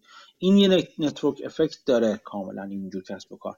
هر چقدر مجموعه کسب و کارهای بیشتری توی این مجموع زیر این چتر قرار بگیرن احتمال اینکه مشتری رو ب... مشتری براش جذابتر باشه برای اینکه بخواد از این loyalty program ها استفاده کنه بیشتر و بیشتر هستش. و خب این باعث میشه که بعدش دوباره همونجوری که گفتید دومینو افکت اینجوری بشه که کسب و کارهای دیگه هم بخوان بیان. چون می‌دونن میرن توی مجموعه کسب و کاری که حالا مشتری های بیشتری دارن توشون چیز می‌کنن رفت و آمد می‌کنن. ولی خب اون شرکت هایی که مخصوصا خودشون تو خودشون می‌بینن این دومینو افکت یعنی میگن که ما خودمون یک مجموعه خانواده کسب و کار هستیم. یا می‌تونیم این حالت رو به وجود بیاریم این این مجموعه خانواده رو به وجود بیاریم یا اینکه داریم همین الان اصلا. اونا خودشون چیز دارن دیگه. اونا خودشون به این فکر می‌تونن بیفتن که ما بریم جداشیم و برای خودمون این کار رو انجام بدیم. چرا این همه چیز کنیم؟ پول بدیم به یکی دیگه. برای خودمون این کار رو انجام بدیم. هم از این. البته این این ریوارد پروگرام ها کلا چیزای جالبی هن. مثلا یه سری یه دعوای حقوقی برای فکر می‌کنم اون کارت هدیه های استارباکس به وجود اومده بود که یه پول خیلی زیادی توی کارت هدیه های استفاده نشده استارباکس هست که اینا رو یه سری از در واقع ایالت های امریکا قضیه مال خیلی وقت پیش من خونده بودم الان دقیقش خاطرم نیست. اومده بودن در واقع استارباکس رو گفته بودم باید در مورد اینا جواب بدی چون اینا پول مردمه ولی دست توئه و یه ادم استفاده نکردن و یه سری از این کارت هدیه داره تاریخش در واقع میگذره و اینم خب یه جورایی مثل float هم میمونه برای اون کسب و کار. ولی جالبه دیگه. این مثلا این دعوای استارباکس هم جالب بود که حالا خیلی از این مثلا اون کارت هدیه هاشون استفاده نمی‌کنن و اینا عملا یه در واقع پولی میشه که دست همون business ه میمونه در نهایت. یه خورده متفاوت با اینه ولی اینو یادم آورد جالب بود داستان استارباکسش آره آره همینطوره. float کلا ماجرای ماجراهای جالبی داره. برگردیم به همون حالا چیز صحبت که داشتیم کردیم. حمید یه پادکستی رو معرفی کرد در طول هفته. اپیزود مربوط به برکشایر رو معرفی کرد تو پادکست Business Breakdown این Business Breakdown پادکست خیلی خوبیه. از این نظر که میره توی کسب و کارهای مختلف رو بررسی می‌کنه ساز کارشون رو چجوری شد به وجود اومدن تاریخچهشون رو چجوری پول در میارن چه رقبایی دارن.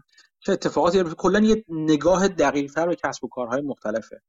کسب و کارهای جالبی هم از اول تا حالا بررسی کردن. فکر می‌کنم اکسون رو بررسی کردن. مثلا که مثلا Spotify بوده Shopify یا Shopify بوده گوگو بوده UPS بوده. خیلی خیلی کسب و کارهای که شما حتما اسمشون شنیدین و جالب هست. از این نظر که شما با مدل های کسب و کار مختلف آشنا میشید. یک نکته رو بگم یکی از چیزهایی که بافت اگر اونه که مثل من خوره یه چیز هستن خوره زندگی بافت هستن زندگی نامش مخصوصا تو سنوبال هستن. اونجا میتون اگر یادشون باشه یکی از چیزایی که بافت تعریف می‌کرد در مورد دوران تحصیلش توی کلمبیا این رو میگفتش که براش خیلی جا فکر من کلمبیا بود. اینو دیگه من انقدر دیگه خوره نیستم.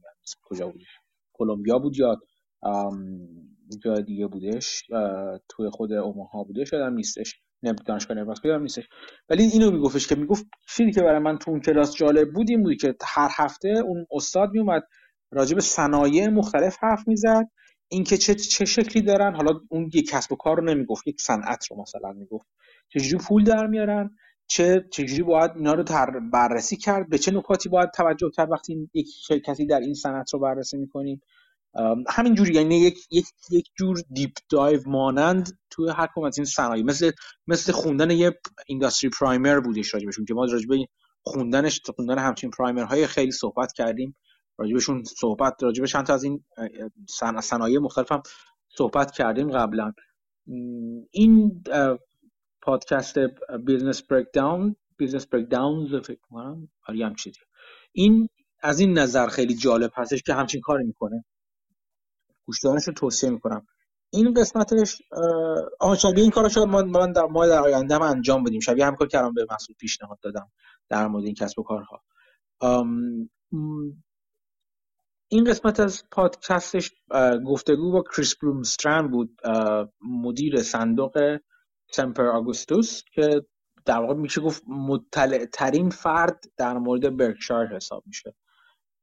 و تقریبا حالا این کسب و کار برکشایر رو شکاف چیزی که ما تقریبا انجام دادی بودیم. تو چیزهای دیگه توی اپیزودهای مختلف چندین بار به شکلهای مختلف با عمقهای مختلف انجام دادیم و البته این خیلی جالب تر بودش مطمئنا. چون کریس برونستن کسی که خود من ازش خیلی فراوون یاد گرفتم از خوندن نامه هایی که سهامدارانش می نویسه و راجب چیز برکشایر راجب ارزش گذاری برکشایر اینکه برکشایر چرا مهمه چجوری کار می‌کنه چه بخشایی داره داره برکشایر خیلی جالبه. توصیه می‌کنم حتما شنیدنش رو توصیه می‌کنم. توش خیلی درس ها می‌تونه داشته باشه برای شما. از اینکه باز دوباره برگردیم به همون حرفایی که جلوتر زدیم. بافت با جوری برکشایر رو در واقع ساخته که از اون قدم های اولیه‌ای که حالا برداشته تا حالا آروم آروم یک یک یک قلعه ساخته. اونجوری که خود بلومسترند گفته خود بافت گفته یک جور فورترس ساخته انگار اصلا. یک قلعه ساخته یک دیجی مستحکمی ساخته که خود بافت میگه که ما تا 100 سال آینده ما اینجا هست یعنی برکشایر باقی می‌خواد بمونه. حالا این حرف با اقراق یا ادعا ولی خب از بیرون که نگاه می‌کنی و حتی وارد جزئیات میشی واقعا همچین چیزیه. چجوری از ساختن یک از ایجاد فلوت و به استفاده از فلوت توی کسب و کار بیمه شروع کرده یک بیمه رو ساخته که بسیار ضرب ناپذیر در واقع خدش ناپذیر شرکت بیمه اینجوری رو ساخته. با روش به, به این طریق هم که این کار کرد که بدون ریسک زیاد بدون اصلا یعنی با ریسک بسیار کم و با دید بسیار محافظه کارانه یک کسب و کاری رو ساخته که cash flow ی که تولید کرده اون flow ی که flow تی که تولید توش به وجود میاره شده ملات ساختن بقیه business ها بازم اونجا هم نگاه کنید باز رفته سراغ business هایی که بسیار پایدار هستن. یک جورایی در رگ و پود و در تار و پود زیرساخت کشور آمریکا مخصوصا.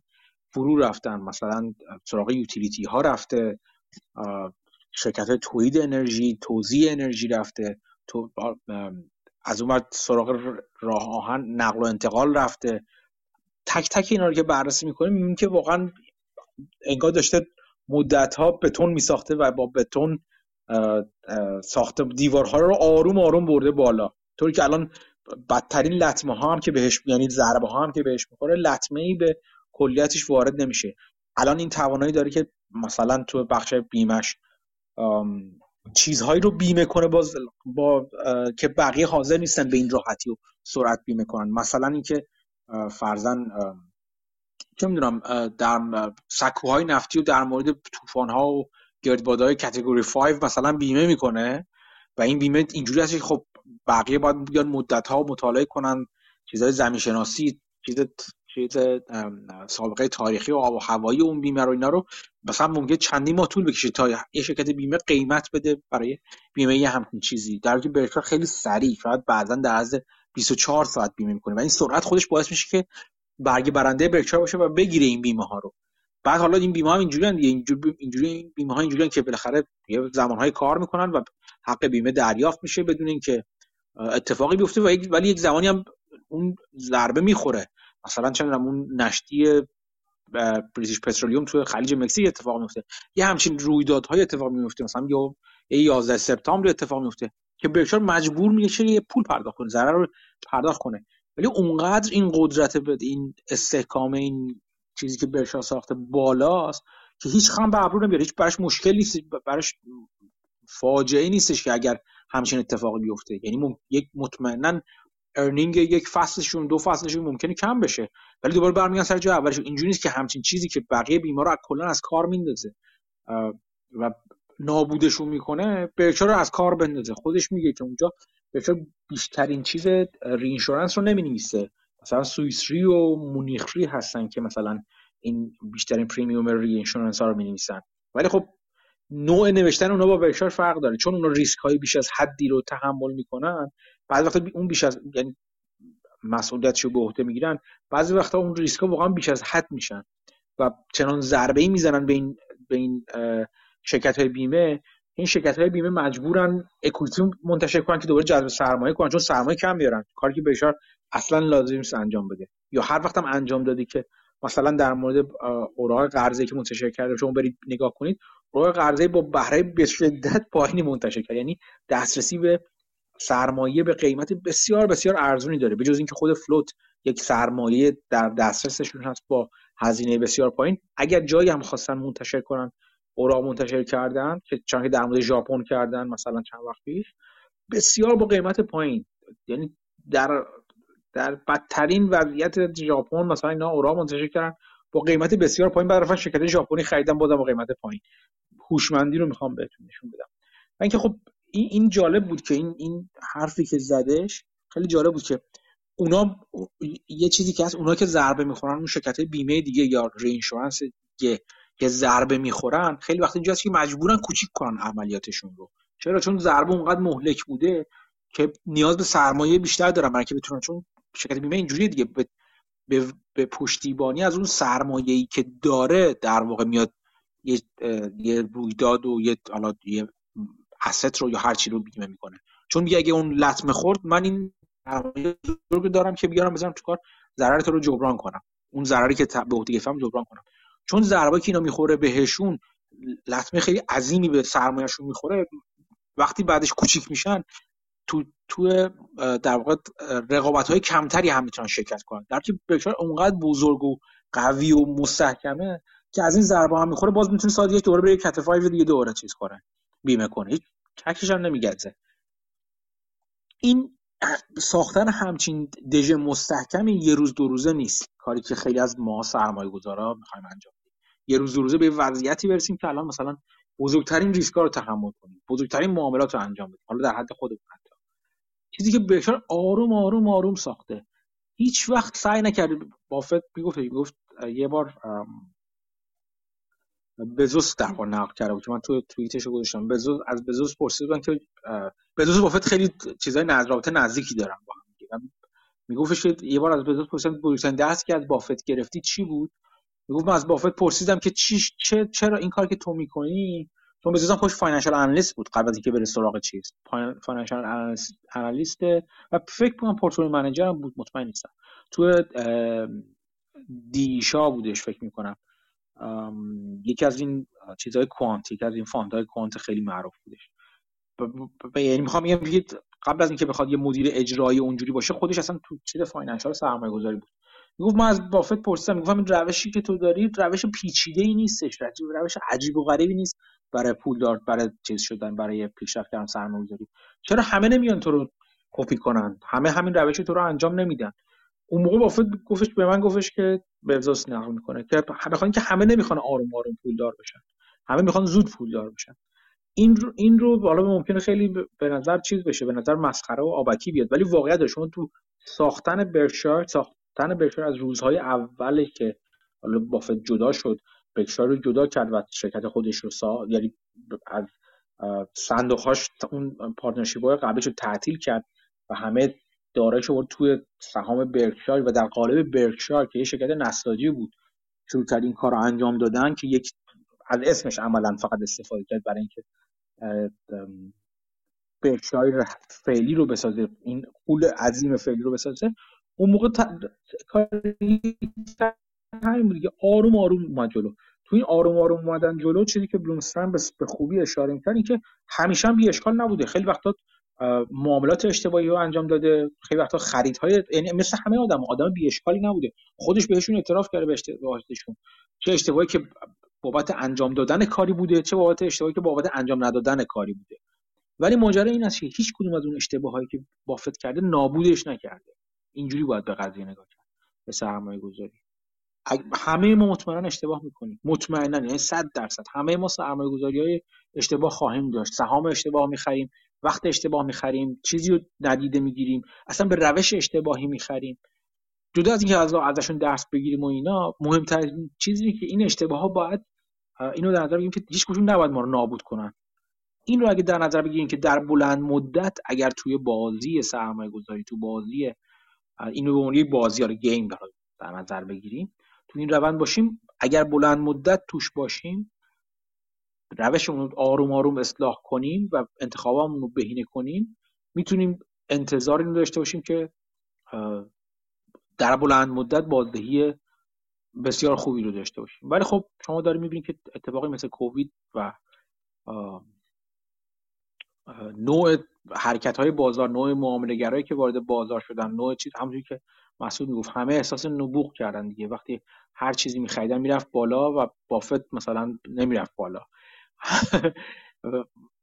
این این صحنه های مفرحی رو رقم زد دیگه. من نمونهش یه بار برای یادآوری گذاشتم. اون دیو پورتنوی وقتی گذاشته بود که می‌گفت من بافت دیگه تموم شده کار بافت تموم شده و فلان شده و اینا. این چیزی بود که خیلی میشنیدین دیگه. شما کافی برگردین به توییت به پاسخهای زیر توییت های من اون موقع زمان چیز نگاه کنید همه می همه می... یعنی می‌تونید ببینید که همه نه بابا بافت دیگه دانش تمام شد. چرا؟ همه همه دوستان هستن. ما میگم. بافت رو انقدر گنده نکنید باشه. شما وقتی شدین چند یه دژ مستحکمی مثل برکشایر شاه ساختین ما هم شما رو گنده می‌کنیم اون موقع. دید بلند مدته که مهمه. خود بافت مهم نیست. شخصیتش اصلا مهم نیست. خودش اصلا پر اشکاله بافت. همه کارش پر اشکاله. چیزی که باید به نظرم باید از کسی مثل بافت یا مانگر یاد بگیریم ما همین دید بلند مدته و پایداری استحکام اینکه بیشتر از همه دووم بیاریم توی این توی این ماجرا. این رو بگیریم بقیش آروم آروم درست میشه. حالا یک کمی پس یک کمی پیش. این نکته بس که من می‌خواستم فقط درس اصلی بود که خود من یه بار دیگه برام یادآوری شد با گوش دادن به این اپیزود Business Breakdowns جدا از اینکه خیلی درس دیگه هم داره. توصیه می‌کنم گوش کنید بهش. مثلا بخش بیمش خیلی جالب بود برای من و البته بخش های دیگهش که چطوری بافت. اون بخش انرژی اون بخش انرژی ساختن بخش انرژیش خیلی نبوغ آمیزه به نظر من. یعنی همه راجع به نبوغ بافت توی چیز گفتن در مورد بیمه گفتن. بیمه که بخش بیمه که برکشایر ساخته. همه راجع به بافت راجع به بخش سرمایه گذاری های برکشایر گفتن چه سرمایه گذاری های سهام انتخاب سهام های خوبی رو انجام داده. ولی به نظر من چیزی که بافت هنوز به قول معروف دستش رو نشده و اون چی بگم بهش برگ برندش هنوز رو نشده و هنوز پی نبردن. یا کمتر حرف زده شده راجبش بخش انرژی و یوتیلیتی برکشایر که به نظر من در سالهای آینده نشون میده بافت چه, چه, چه کار عظیم و بزرگی کرد و چقدر زیرکانه و هوشمندانه این کارو کرد. این مصاحبه کریس برومستن رو گوش کنید به نظر من بسیار بسیار جالبه.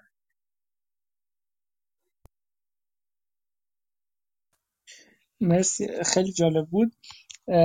صحبت از دو مورد هم می‌تونیم بکنیم. امروز نمی‌دونم فرصت بشه نه که جالب شد باشه. یکی اتفاقات جدیدی که توی کریپتو داره میفته حالا خودتون هم یه چند تا توییت اینا زده بودین.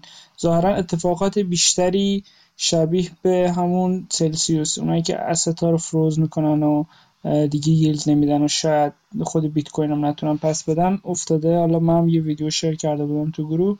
یه اتفاق دیگه هم بازار چینه که برعکس بازار آمریکا که رو به پایینه. هفته های گذشته رو به بالا بوده بازار اکویتیش و حالا شاید زود باشه گفتن مارکت اونجا تموم شده دیگه. این حالا در مورد من یک چیز کوچولویی بگم و برم سراغ اون یکی خیلی چیز جالبی هستش بگم. یا بخواستم خیلی وقت بخواستم صحبت صحبت کنم راجبش. خب چین این, این گفتم این ماجرای بازار چین رو باید به صورت سیاسیش در نظر بگیریم. این کنگره چیز چین همایش بزرگ کنگره حزب کمونیست چین که قرار نوامبر فکر می‌کنم یا اکتبر انجام بشه این خیلی رویداد مهمیه. خیلی خیلی رویداد مهمیه. از این بابت که اولا در مورد تبعات سیاسی که داره انتخاب شی که دوباره رئیس جمهور میشه. طولانی به جمهور بلند مدت میشه و غیر و غیره که به کنار اصولا زمانیه که به صورت تاریخی اگر نگاه کنی و چین رو کمی بشناسی من خیلی کم چین رو می‌شناسم. خودم از تازه شروع کردم یاد گرفتن در مورد چین. که دیر هم از البته ولی خب منم تازه شروع کردم. کودک نوپایی بیش نیستن در این زمینه. اینکه اصولا مثل مثل کوارتر چیزه مثل کوارتر میمونه مثل دوران 22 بهمن میمونه برای جمهوری اسلامی. حتما بزک باید بکنن اینا. حتما باید بزک کنن اقتصاد چین رو. اگر در وضعیتی مخصوصا در اون کنگره هایی که تصمیم مهمی مثل تصمیم در مورد ادامه ریاست جمهوری شیعه قرار گرفته بشه. اگر در, در هر کدوم از این همایش ها که تصمیم مهمی هم قرار قرار توش اتخاذ بشه اگر به هر عنوان به هر صورت به قول معروف لب ماجرا بپره و اون تصویر درخشانی که از دولت فعلی و حکومت فعلی می‌خواد از خوش ارائه بده خط شتار بشه. جا برای بلند شدن صدای معترضین و ناراضیان بیشتر میشه. خب یه مقدارش با مشت آهنین البته از قبل این سرکوب شده و تو سرشون زده شده که بعضا به نظر من وقت که نظر منم از خوندن نظر افراد متخصص میاد. خود من بسیار بی سواد هستم در این زمین البته. برای این که اون چیزی که از بیرون بعضا تصویر میشه در موردی که حکومت شی لرزان هست و مخالفین فلان هستن اینقدر اقراق‌آمیز نیستش اینقدر اینقدر بزرگ نیستش و خیلی کوچیک‌تر از این حرف ولی به هر حال خب همه همه اونم هم میگن خود شی خیلی تاکید خواهد داشت برای اینکه تا اونجا که ممکنه به صورت یک پارچه و متحدی وارد همچین چیزی بشیم و با به قول با پخش مارش ملی و حزب مارش حزب کمونیست در background و پس زمین وارد همچین بشیم خیلی خیلی عظیم و و با شکوهی وارد این دوران همایش بشیم به خاطر همین از خیلی قبل باز اون افرادی که وارد تر بودن می‌گفتن که دولت چین تمام سختگیری که داره چون از چند جهت سختگیری کرده بود دولت چین که چه در مورد سهام tech در مورد علی بابا در مورد اون بخش Ant Financial و IPO ش در مورد دیدی IPO دیدی در مورد درگیریاشون با SEC آمریکا برای برای چیز شفافیت های حسابرسی در مورد حمایت نکردن اون موقع اینجوری حمایت نکردن از بخش مسکن و اینکه بذاریم به, چیز خودشون تا اونجایی که ممکنه فرو بریزن. حداقل جست اینو بگیریم که ما چیزی نمی‌خوایم حمایت خاصی نمی‌خوایم ازشون بکنیم اینا. ولی خب یک جورایی هم زمان بندی هم داشتن که جدا از اینکه این مسائل باید تا قبل از اکتبر تا قبل از ورود به اون همایش حزب کمونیست حل بشه زمان بندی هم بود که خب حال ما که این کار رو بکنیم؟ زمانی که در مورد حالا فرزن بخش آمریکا کمترین امتیاز رو لازم باشه بدیم تا این, این کار رو انجام بدیم. کاری کرده باشیم که بازار تا اونجایی که ممکنه مثلا چه می‌دونم حتی خطر رکود به وجود اومده باشه که ما بتونیم طبق معمول commodity بخریم. رفت بررسی رفتار چین در مورد commodity بسیار جالبه. این یکی رو من انجام دادم قبلا. شما اگه نگاه کنید چین بسیار بسیار هوشمندانه commodity می‌خره و انبار می‌کنه. در مورد تمام commodity که قابل انبار کردن هستش. حتی در مورد commodity که نیاز به هزینه است برای انبار کردن مثل commodity غذایی مثلا و کشاورزی. بسیار هوشمندانه. یعنی توی بدترین زمانهای قیمتی بازار از که قیمت پایین هستش چین شروع می‌کنه به انبار کردن و تو اوج شروع وقتی بازار بالا میره شروع می‌کنه رها کردن بازار commodity برای بهترین سود کنه. به, به عبارت ساده تر اون buy the dip انجام دادن رو چه می‌دونم buy low sell high رو کاملا درست اجرا می‌کنه. و این چیزی که اصولا چیزا کمونیستا خیلی خوب انجام میدن. دوران شوروی سابق هم نگاه کنید از بهترین های commodity ها شوروی سابق بودن اون موقع. این چیزی که انگار توی تار و پود دولت های کمونیستی انگار چیز باشه تنیده شده باشه. همه این زمانبندی ها رو باید چین با همدیگه انجام می‌داد تا حد زیادی. و خب الان داره می‌بینی که ظاهرا به این به این نتیجه رسید که الان زمانی هست که ما شروع کنیم شل کردن. دیگه الان برای اینکه تو زمان بندیمون به اکتبر برسیم بازارمون بهبود پیدا کرده باشه. مخصوصا از بقیه جاها الان وقتشه که بیایم بیرون دیگه از اون سختگیری ها اون اون آماری که در مورد چیز می‌بینید کیس های کرونا رو شوخی بیانگارید شما. اصولا آمار کاملا تحت کنترل دولت چین از این نظر که هر چی رو بخوان منتشر می‌کنن. می‌تونن بگن که الان آمار بالا رفته در حالی که واقعا بالا رفته بالا بوده و بگن الان با آمار کرونا پایین اومده در حالی که اصلا پایین بوده یا بالا بوده یا هرچی اون آمار کرونا تو چین هیچ معنی نداره. کلا اون قسمت رو بذارید کنار. شوخیه کلا از نظر من. ولی خب الان نگاه کنید الان دولت چین اولا شروع کرد یه سریشون اخبارشون من گذاشتم چیزاشون رو شروع کرد در واقع بسته های محرک تو بازار فرستادن. چه در محرک از نظر چیز بهره چه چه در مورد اینکه بگه ما حمایت می‌کنیم از چه می‌دونم مسکن سازا از خرید خودرو وام های خودرو بخوایم بدیم. ما یعنی تمام کارهایی که ممکنه یه دولت بکنه. برای اینکه اون بسته محرکش رو وارد بازار بکنه کرد. چه شل کردن سختگیرا در مورد سهام تکنون سهام شرکت های تکنولوژی. از زبون خودش ما گفت نه ما به شرکت های چیز احتیاج داریم. به شرکت های در واقع تکنولوژی احتیاج داریم برای اینکه آینده چین رو بسازیم تکنولوژی رو بسازیم فلان کنیم. خب خیلی اون موقع اومدن چیز کردن اومدن تعبیر کردن به اینکه نه ببین جنگ قدرت توی چین را افتاده. الان نخست وزیر داره حرف می‌زنه که رئیس جمهور نمی‌داد این که شوخی بود. رئیس جمهور داشت از زبان نخست وزیر حرف می‌زد. شما تاریخ چین را مرور کنید می‌بینید که وقتی که تنش ایجاد شده این شکلی تنش ایجاد نشده یک جور بدتری تنش ایجاد شده. این تنشی نبود اصلا اصولا از این نظر. اعتراض و مخالفت همیشه وجود داره مثل اعتراض و مخالفت در مورد اون سیاست زیرو کوویدش توی شانگهای و بستن شهربندان های شهربندان های شانگهای. ولی اعتراض نبود. این در واقع از زبون کسی دیگه داشت حرف می‌زد چی. یعنی دولت چین داشت از زبون نخست وزیرش صحبت می‌کرد. خب شما داره می‌بینید آروم آروم شروع کرد سهام تکنولوژی سهام تکنولوژی بالا رفتن. چه علی بابا چه تنسنت چه در مورد IPO ی Ant Financial صحبت کردن. چیزی که اصلا اصلا حرف مگو بود این چند وقته که مطمئنا علی بابا رو باز هم بالاتر خواهد فرستاد اگر این IPO انجام بشه. یا در مورد DiDi صحبت کردن. در شروع کردن صحبت کردن با SEC در میگه خب حالا ما یه کارایی می‌کنیم برای اینکه ما شفافیت رو بیشتر کنیم و این حرفا. در مورد این اخیرا اصلا چی اومد بیرون؟ گفت ما هر کاری لازمه می‌کنیم برای اینکه اقتصاد چین رو را بندازیم دیگه از این حرف واضحتر چین با تمام قدرت می‌خواد بازارش رو ببره بالا. این کار رو هم با هر روشی که بتونه انجام بده. چه با بسته های محرکی چه با هر چیز دیگه. برای بله چه انتظار داشته که اوضاع اوضاع بازار چین تا قبل از حداقل کنگره حزب کمونیست چین بهتر و بهتر بشه. این در مورد چین.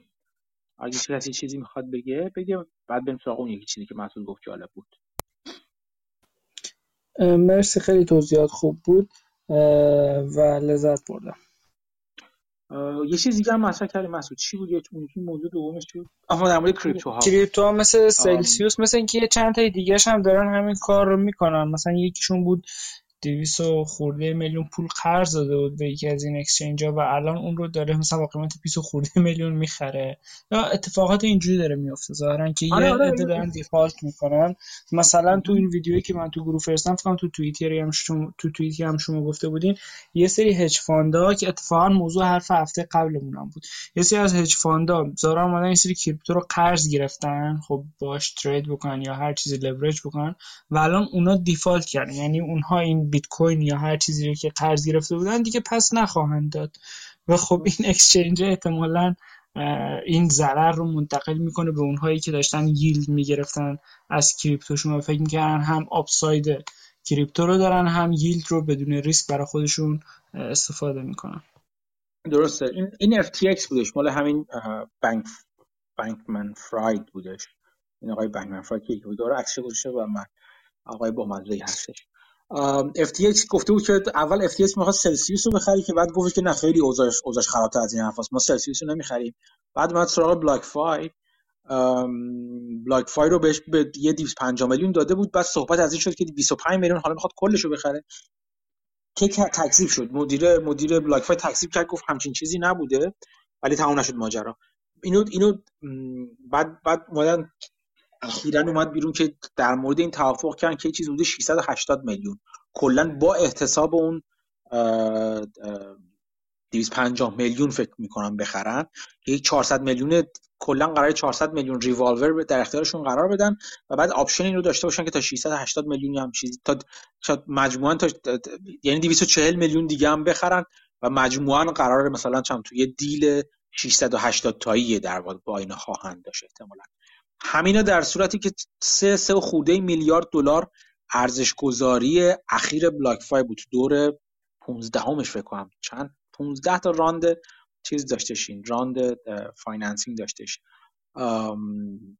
که کسایی من لیستشون رو گذاشتم. لیست کسانی که از دور اول تا حالا سرمایه گذاری کردن روش گذاشتن. از جمله این آخرش Tiger Global هم توشون بودش. که اینم که با مزه بود خلاصه.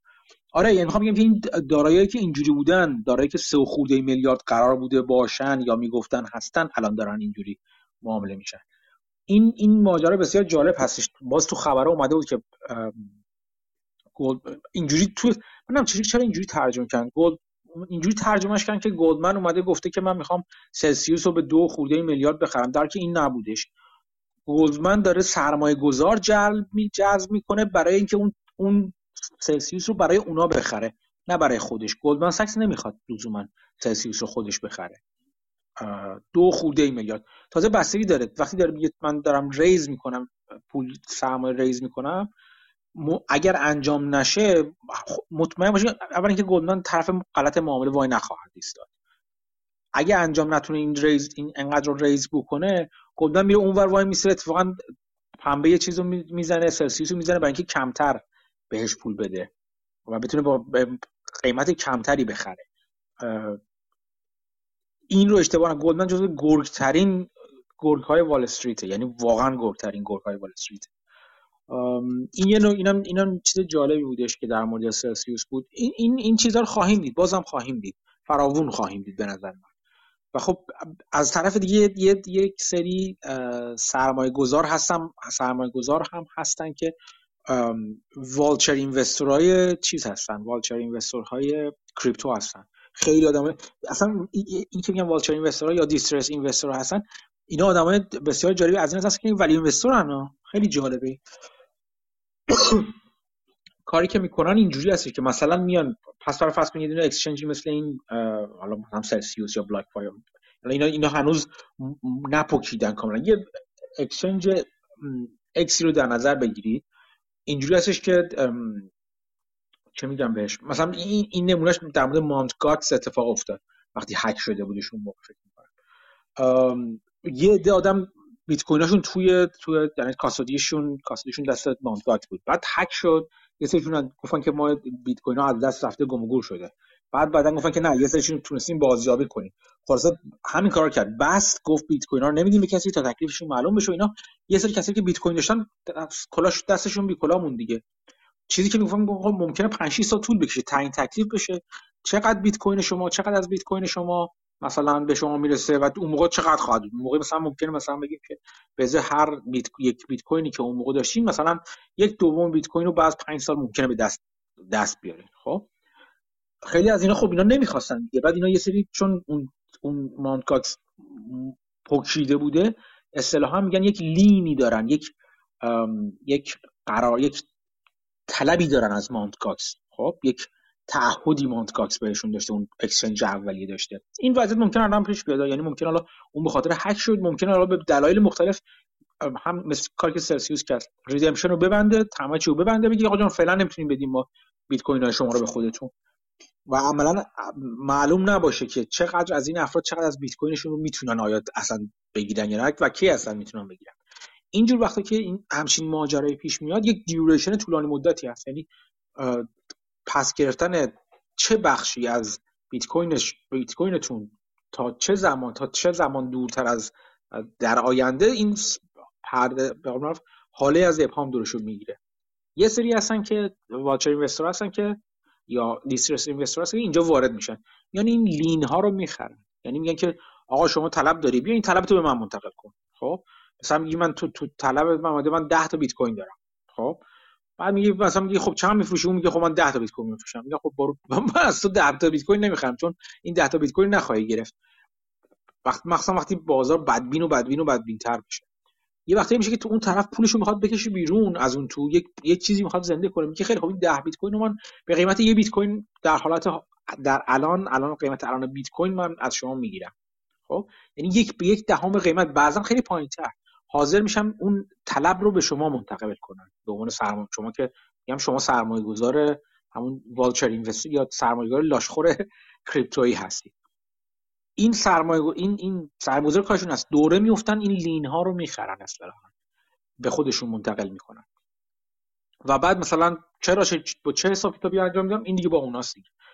با تخمین که فکر کنن که برن مدارک رو بخونن ببینن که الان خود اون اکسچنج چقدر واقعا بیت کوین توش وجود داره. اگر بتونن بفهمن اگه مدارکی وجود داشته باشه بعضیشون هست بعضیشون نیست مجبورن تخمین بزنن. بالاخره بعد یک تخمینی داشته باشه از اینکه اون تو چقدر بیت کوین هست. و چقدر طلب هست و رده بندی سرمایه چجوری هست؟ یعنی کی بالاتر از همه باید طلبشو بگیره؟ چجوری بگیره؟ آیا همش همه طلبشو بگیره بره کنار؟ آیا بالاتر از دارندگان بیت کوینی که اون تو بودن اموالشون اون تو بوده کسی دیگه بالاتر از اونها هست تو رده بندی سرمایه نه؟ باید بشینن ساختار سرمایه رو خوب بخونن و بفهمن چجوریه. و بعد اینجوری مثلا بگن که خیلی خوب به نظر می‌رسه که این بیت کوین این ده به هر ده بیت کوین که تو مثلا حالا exchange X بوده حالا اونجا همون Mt. مثلا بوده یا Celsius بوده یا هر چی بوده. این مثلا احتمال بسیار بسیار زیاد 5 تا بیت کوین از توش میاد بیرون. من الان این 5 تا بیت کوین رو به قیمت یه بیت کوین می‌خرم. خب؟ یه بیت کوین می‌خرم میام جاهای می‌تونم خودم رو همینجا هم هج کنم بگم که خیلی خب من مثلا تو futures مثلا میگم اگه بتونم حالا هر جوری که بتونم. خودم رو تا یه حدی به قیمت بیت کوین هم هج می‌کنم. عملا من روی تعداد بیت کوین دارم شرط میبندم یه جورایی.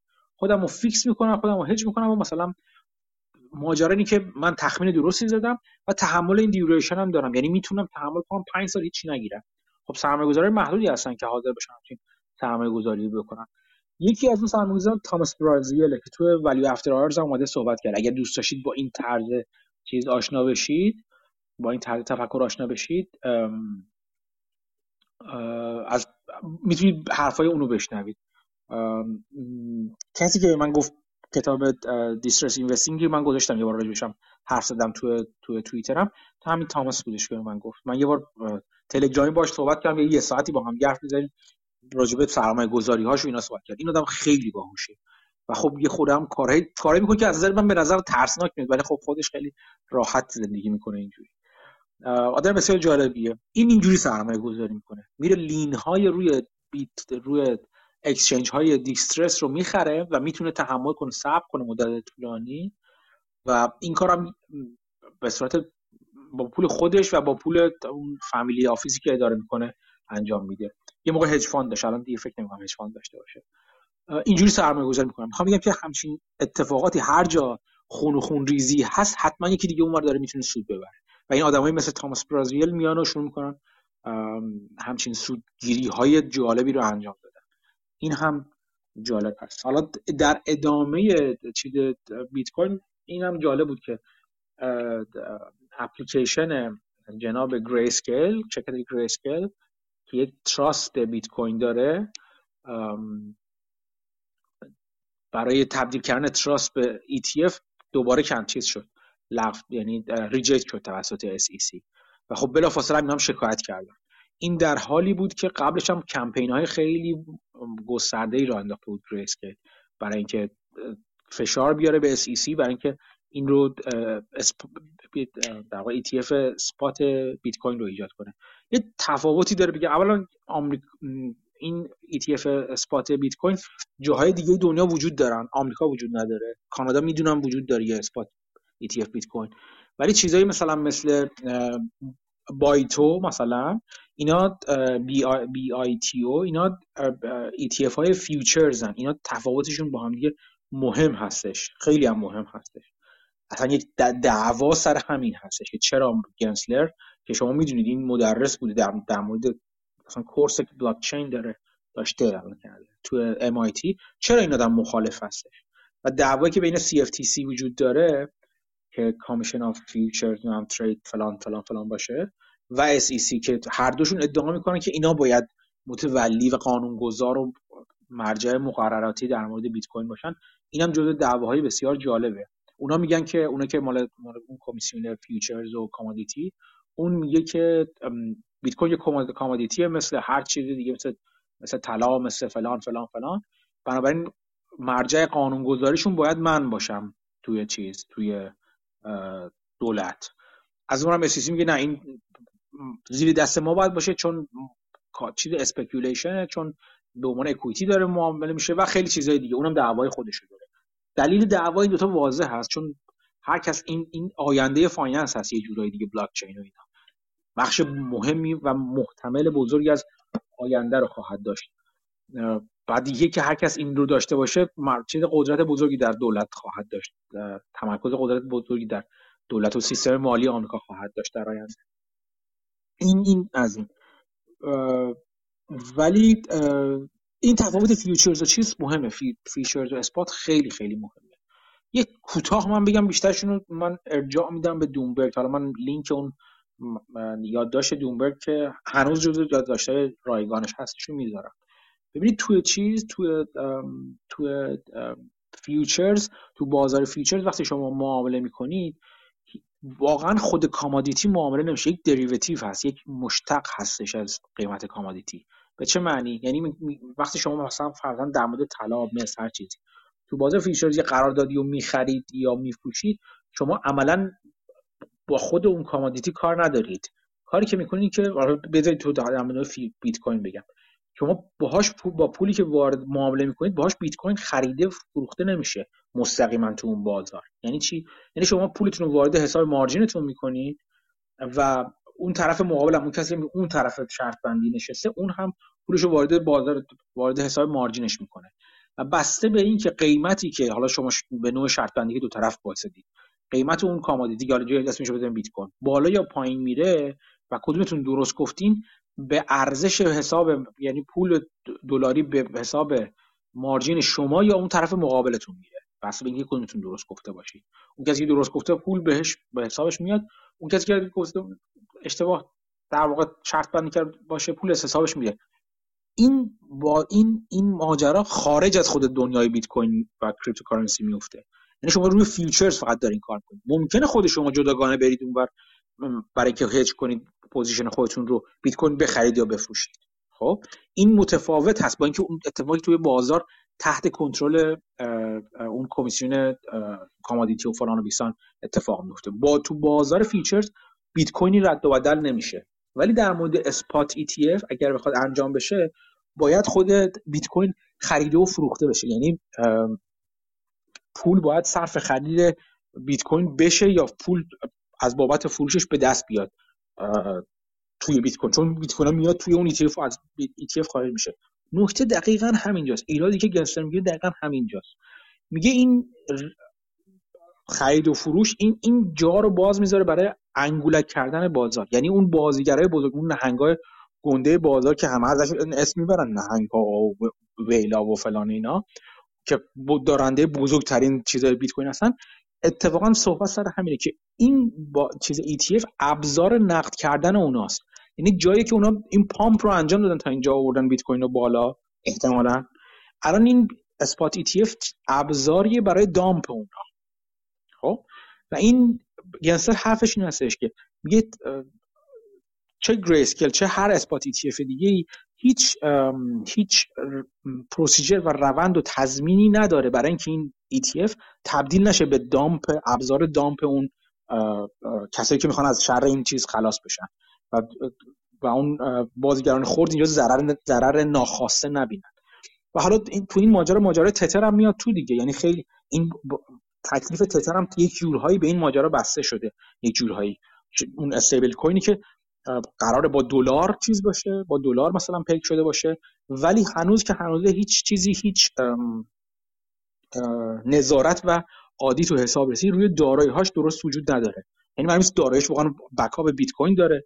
بکاپ چی داره؟ هیچ دارایی هیچ اسست درست حسابی نداره. اونم الان ماجراش به این گیر کرده. و خب همه این ماجراها باید حل بشه از نظر گنسلر تا قبل از این اتفاق بیفته. یه چیز دیگه هم بگم. این خیلی از افراد میگن که اون موقع که نمی‌شد من گفتم که آقا جان گنسلر قبول نمی‌کنه. خیلی توییت های من رو بخونید. خیلی محکم گفتم گنسلر قبول نخواهد کرد. ETF اثبات گری اسکیلو نه نمیشه و قبول می‌کنه فلان. بفهم این نتیجهش. این بحثی که الان کردم دلیل این هست که عذر می‌خوام. گنسلر قبول نکرده و نخواهد کرد. مگر اینکه این شرایطش برقرار بشه که شرطش هم برقرار نخواهد شد. کاری هم که کردن Grayscale کرده الان شکایت کرده و اینا اینا هم فیلم همش به نظر من. خللی در تصمیم SEC ایجاد نخواهد که تا زمانی که گنسلر سر کاره. این گنسلر عوض بشه بحث فرق کنه. و اتفاقا تو همچین دعواهایی که بسیار طولانی هست یعنی اینجوری الان شکایت کنید دو ماه دیگه جواب شکایت رو بگیره. نه این دعوای حقوقی بسیار طولانی خواهد بود. و اتفاقا به قول میگن مهمات میده دست گنسلر چون هر چی بیشتر جلوتر میریم ریزش این exchange ها اتفاقات مهیب و بدی که توی در مورد cryptocurrency میفته و خواهد افتاد در, در این چند وقت آینده در بهانه میده و سوخت میده بنزین میده دست گنسلر برای اینکه موضع خودش رو در مورد نگرانی های موجود در مورد بیت کوین و spot ETF اثبات ETF بیت کوین محکمتر و محکمتر کنه. و برای اگر به کار به دادگاهی بکشه به هر وقت بکشه شواهد بیشتری داشته باشه. برای اینکه این بازار باید مقررات سرش بیاد باید قانونمند بشه. و خب باز همینم چیزی که من از خیلی وقت پیش نه از خودم از مطالعه افراد آگاهتری مثل همین دومبرگ و تیم های مختلفی که توی cryptocurrency هستن مثل اون پادکست Crypto Critics Corner مثلا که معرفی کردم. از اینا یاد گرفتم من. هم هیچ نبوغی از من به خرج داده نشده. نبوغ من نیستش. از خیلی قبل مشخصه که SEC داره با حرکت می‌کنه به سمت قانونمند کردن این ماجرا و دولت دولت هم پشت سر SEC به نظر من خواهد ایستاد برای قانونمند کردن ماجرا و دست SEC رو باز خواهد گذاشت. و همینو فقط شواهد بیشتری برای اون چیزی که SEC می‌خواد خواهد داشت. آیا این به ضرر بیت کوین به نفع بیت کوین؟ من نظری ندارم. به نظر من اتفاق خوبی اگر کسی شما اگه طرفدار بیت کوین هستین شما به عنوان چیز آینده باید خوشحال باشید از اینکه بازار بیت بازار بیت کوین و حالا کلا cryptocurrency ها قانونمند میشن. هرچی بازار سالمتر باشه بهتره. ولی از این نظر اگر فکر می‌کنید که دولت ابزار قدرت خودش رو که همون پول هستش رو به راحتی می‌ذاره در اختیار بقیه باید بگم اشتباه مهلکی رو چیز شدید مرتکب شدید. به هیچ عنوان دولت این کار دولت ها این کار رو نخواهند کرد و این اجازه رو نخواهند داد که ابزار قدرتشون که پول هست نه قدرت نظامی ابزار دولت هاست نه هیچ چیز دیگه پول که ابزار قدرت هاست. اجازه نخواهند داد که این به قول معروف decentralize بشه. به هیچ عنوان اجازه نخواهند داد. این اون ریسکی که از اول گفته من هست. این یعنی این این نبرد بین decentralization و centralized power هستش. قدرت متمرکز هست. به نظر من برنده تو این ماجرا decentral decentralization نخواهد بود. و این ریسکی بود که از اولم بود دیگه. یعنی اون توییت چند پارسال پیارسال من نگاه کنید در مورد بیت کوین و اینا. کاملا گفتم بزرگترین ریسک دولت ها هستن. حالا بقیه ها هر چی میگن این تکنولوژی خوبه. بله خوبه. شکی نداریم که خوبه. این اصلا جواب میده برای به عنوان که به عنوان ارز بشه استفاده کرد. اصلا فرض کنید که ایرادات نسیم طالب هم همش برای رو هوا در مورد تلاطم اینو بله اصلا جواب میده. بر روی شبکه روی در واقع بیت کوین رو شبکه Lightning رو برقرار کنن. بله همین درست. اشکال اشکال اصلی همون centralization و decentralization هستش. چیزی که مانگر ازش نقل می‌کنه یعنی باش به نظر من مانگر باش مخالف هستش نه از بابت این است که بالاخره پامپ و دامپ داره که همیشه همه چی داشته. مانگر این اولین پامپ و دامپی نیستش که مانگر داره تو زندگیش می‌بینه. کلاهبرداری های پانزی نیست که مانگر داره اولین ما تو زندگیش میده این که این همه چیز می‌کنه اولا به خاطر اینکه این پامپ و دامپ خیلی عمومی تره خیلی عمومی تر از چیزهای دیگه است. و دوم دوم چیزی که مانگر با اون عقیده پشت سرش مخالف. مانگر با عقیده decentralized power کاملا مخالفه و فکر می‌کنه باید قدرت centralize باشه. به اندازش کاری نداریم که چقدر دولت بزرگ باشه. ولی قدرت باید centralize باشه. اینو به نظر من مانگر خیلی به این معتقد هست و دلیل اینکه این همه بد و بیراه میگه به بیت کوین هم همین هست. حالا البته بیت کوین maxi هامون می‌تونن هر عقیده دیگه داشته باشن. ولی از نظر یه آدم بیطرف که فقط به عنوان که ابزار پول در آوردن یا در نیاوردن می‌بینه به نظر من این ریسک داره کم کم بیرون میاد و خودشو کاملا نشون میده. اینم از روزه بیت کوین. چیزایی که گفتی کاملا درست بود. من برگشتم یه خورده دارم پادکست ها قسمت های قبلتر وی استادی بیلینرز و اونجاهایش که در واقع خود ویلیام گرین مصاحبه می‌کنه رو گوش میدم. این هفته مصاحبه ری دالیو رو فکر کنم مال ژانویه بود گوش می‌دادم. همین چیزا رو دقیقا ری دالیو هم می‌گفت. می‌گفت که خطر در واقع دولت ها و اینا همین چیزایی که در واقع گفتی رو ری دالیو هم اونجا می‌گفت. یه خبر دیگه مرتبط هم این بود که یه گزارشی اومده بود که hedge fund ا position short خودشون رو روی تتر خیلی زیادتر کردن. فکر کنم اون کسی که مسئول تتر هم یعنی اون organization یه چیزی هم داده بود یه جوابی هم بهشون داده بود ولی خب من نخوندم که ببینم چی گفته بود. ولی برام جالبه که مثلا position short شون رو هج زیاد کردن. چون یه جورایی یه در واقع downside اصلا نداره شورت کردن تتر. اگر اگر که در واقع لورج نباشه چون تتر قرار نیست که از یه یک دلار که بیشتر بشه. ولی یه احتمالی وجود داره که اصلا collapse بکنه. به خاطر همین تنها در واقع ضرر position short تتر اگر لورج نباشه میشه همون time value دیگه. time value اون پولی که آدم روش گذاشته. یعنی شاید یه جورایی از پول نقد داشتن position short روی تتر بهتر باشه. یه, یه،, یه چیز دیگه هم در مورد ولیویشن اون در واقع که گفتی در مورد همون fintech های حوزه بلاکچین و BlockFi و اینا که اتفاق افتاده بود برای کلارنا هم همین اتفاق افتاد و خبرش برای من خیلی جالب بود. کلارنا حالا فکر کنم توی امریکا هم فعالیت می‌کنه ولی توی اروپا یه چیزی در واقع همرده همین شرکت چیه اسمش که که در واقع buy now pay later ه یه شرکت buy now pay later ه کلارنا و ولی آخرین round ی که اینا در واقع capital raising انجام داده بودن 46 میلیارد دلار در واقع ارزش گذاری شده بود. حدود یک سال پیش و الان دوباره دارن capital raise می‌کنن. این بار 6.5 میلیارد دلار ارزش گذاری شده که اینم خیلی جالب بود برام تقریبا. یک دهم شده دیگه یه چیزی در حدود یک هشتم مثلا. یک هشتم خیلی. مثل همون حالا اسم شرکت یادم رفت. اسمش چی بود که باینا پیل... شرکت باینا پیلیتر خیلی معروفی بود که ایلان ماسک هم یکی از چیزاشه. الان از ذهنم رفت اسمش. ولی خب کلانا هم ارزش گذارش خیلی پایین اومده بود که اینم برام جالب بود. مرسی ممنون. دیگه بکی یه سوال این شورت کردن تتر که این شورت کردن این استیبل کوینا هزینه داره قاعدتا دیگه. این ییلدی که این اکسچنج رو می‌گیرن به خاطر همیناییه که قرض می‌گیرن اینها رو. یعنی مثلا اگه متناسب فرض کنیم وقتی 9 درصد مثلا ییلد میدن به کسی که داره قرض میده احتمالاً یه 6 7 درصد هم از کسی که قرض می‌گیره می‌گیرن دیگه قاعدتا. درسته؟ حتما شورت کردن هزینه داره. شورت کردن مجانی من ندیدم آره آخه همین می‌گفت که مثلا شاید از cash داشتن بهتره چون cash upside ی نداره.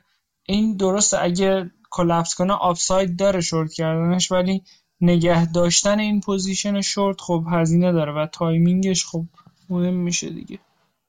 آره آره. یعنی, یعنی برای position short ت باید ماهیانه سود بدی به exchange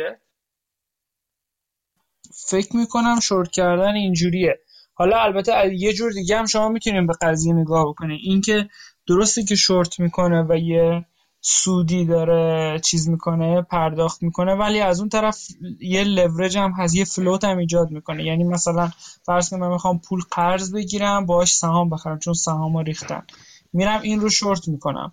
اون پوله اگه نگه ندارم اون پوله رو به عنوان کلاترال و بهم بدن می‌تونم اون پوله رو invest بکنم meantime یه interest ی به اینا میدم و اگر خود اون crypto هم collapse کنه خب اصلا لازم نیست دیگه پول رو پس بدم عملا.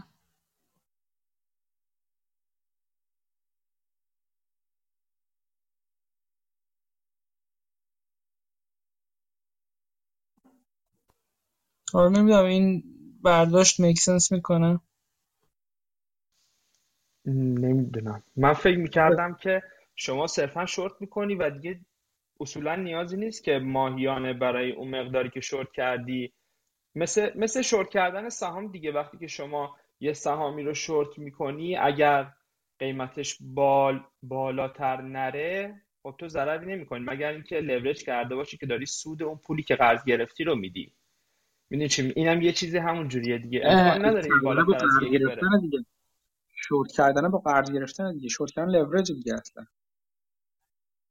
شما بابت بابت کری اون فلوری که قرض می‌گیری اون پوزیشنی که قرض می‌گیری شورت شورت شورت مثلا یه چیزی که شما مثلا میگم. تو بروکر اگر با آی بی کار می‌کنید مثلا با اینتراکتیو بروکر کار می‌کنید یه چیزیه که یه آپشنی به شما میده که شما سهامتون رو برای شورت کردن در اختیار بقیه قرار بدید.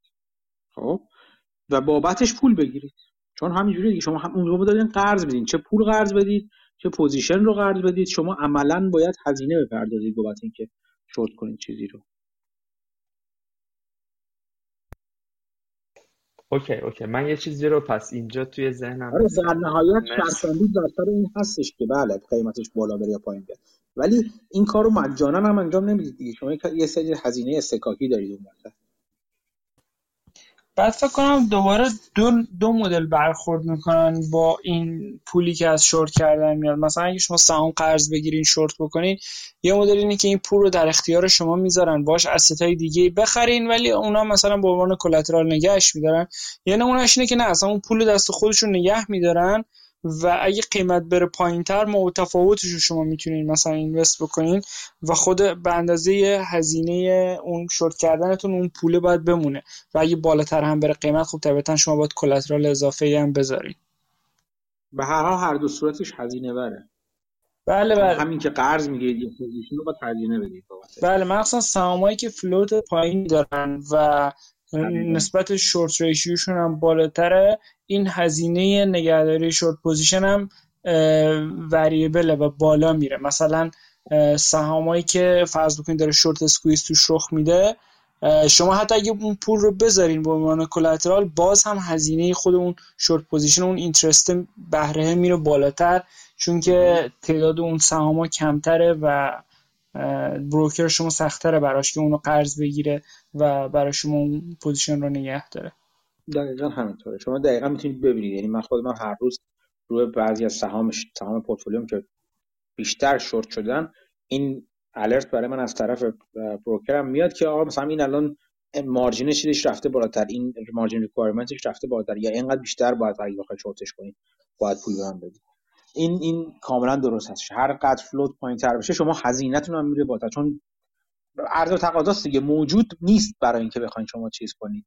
عرض و تقاضا بریزه به هم. سهم کمتری برای عرضه هست برای قرض دادن. بنابراین اون چیزی که باید بدین بابت اینکه قرض بگیرین بیشتر و بیشتر میشه. درسته درسته. من یه در واقع اینو تو ذهنم نیورده بودم. اون Klarna هم که گفتم در واقع همرده PayPal دیگه. اسم PayPal از ذهنم رفته بود ببخشید. خب اینم از این من این هفته یه خورده زودتر باید برم چون دوباره در حال مسافرت هستم. اگر دوستان سوالی چیزی دارن بگید خوشحال میشم. یا یه چیز جالبی براتون هست توی 5 6 دقیقه آینده دیگه بحث رو ببندیم. اگرم نه هم که یه چیز جالب من در مورد یه سهام چینی بگم که دارم. این یه سهام چینیه که کار micro lending برای business های کوچیکه. بعد این سهام فرض کنید قیمتش بوده 6 دهم 7 دهم دلار per share و کش پر شیرش بوده مثلا 5 دلار پر شیر. یعنی یه ندتش یعنی بوده 5 دلار پر یعنی خب خیلی اسیمتری بزرگ. بعد کمپانی چند روز پیش اعلام کرد که می‌خواد بنزه 200 میلیون دلار سهم بخره و بای بک کنه. یعنی تو خب این معنیش نیست که لزوما می‌کنه ولی تاریخی نگاه کنیم تعداد شیراشو کم کرده. و می‌خواد از شیرهای آمریکاییش بای بک بکنه و این باعث شده خب قیمتش قیمتش الان مارکتش کنم 300 خورده میلیونه. ولی باز همچنان نسبت به کمپانی که فرض کنیم 200 میلیون می‌خواد بای بک بکنه و کش پر شیرش مثلا الان قیمت سهامش یک خورده دلاره کش پر شیرش فرض کنید 5 6 باز هم به نظر می‌رسه خیلی چیپه.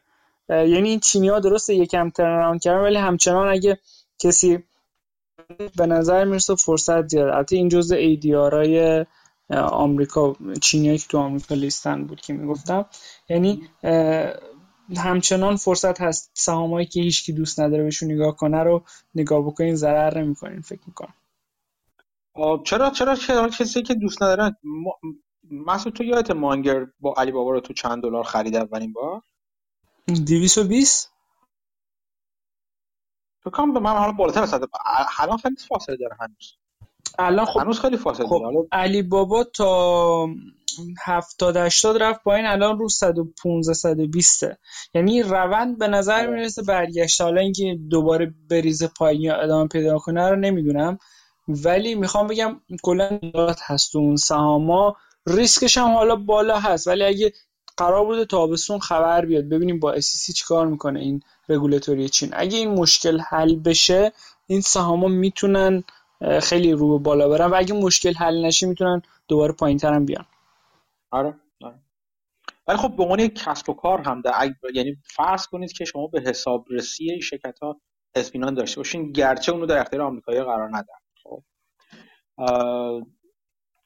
می‌تونید برید اگه دسترسی داشته باشه می‌تونید چیز سهام هنگ کنگ بورس هنگ کنگ علی بابا رو بخرید چون به هر حال اگر باور داشته باشید این اگر خیلی باور داشته باشید که علی بابا اون اعدادی که بیرون می‌ذاره برای فروش برای بازخرید برای همه همه یعنی financial statement هایی که بیرون می‌ذاره واقعیت دارن و fraud نیستن در اون صورت شرکت شرکت خیلی خوبیه. خیلی شرکت خوبیه. شما عددش نکنید از تمام شرکت های از آمازون داره بهتر رشد می‌کنه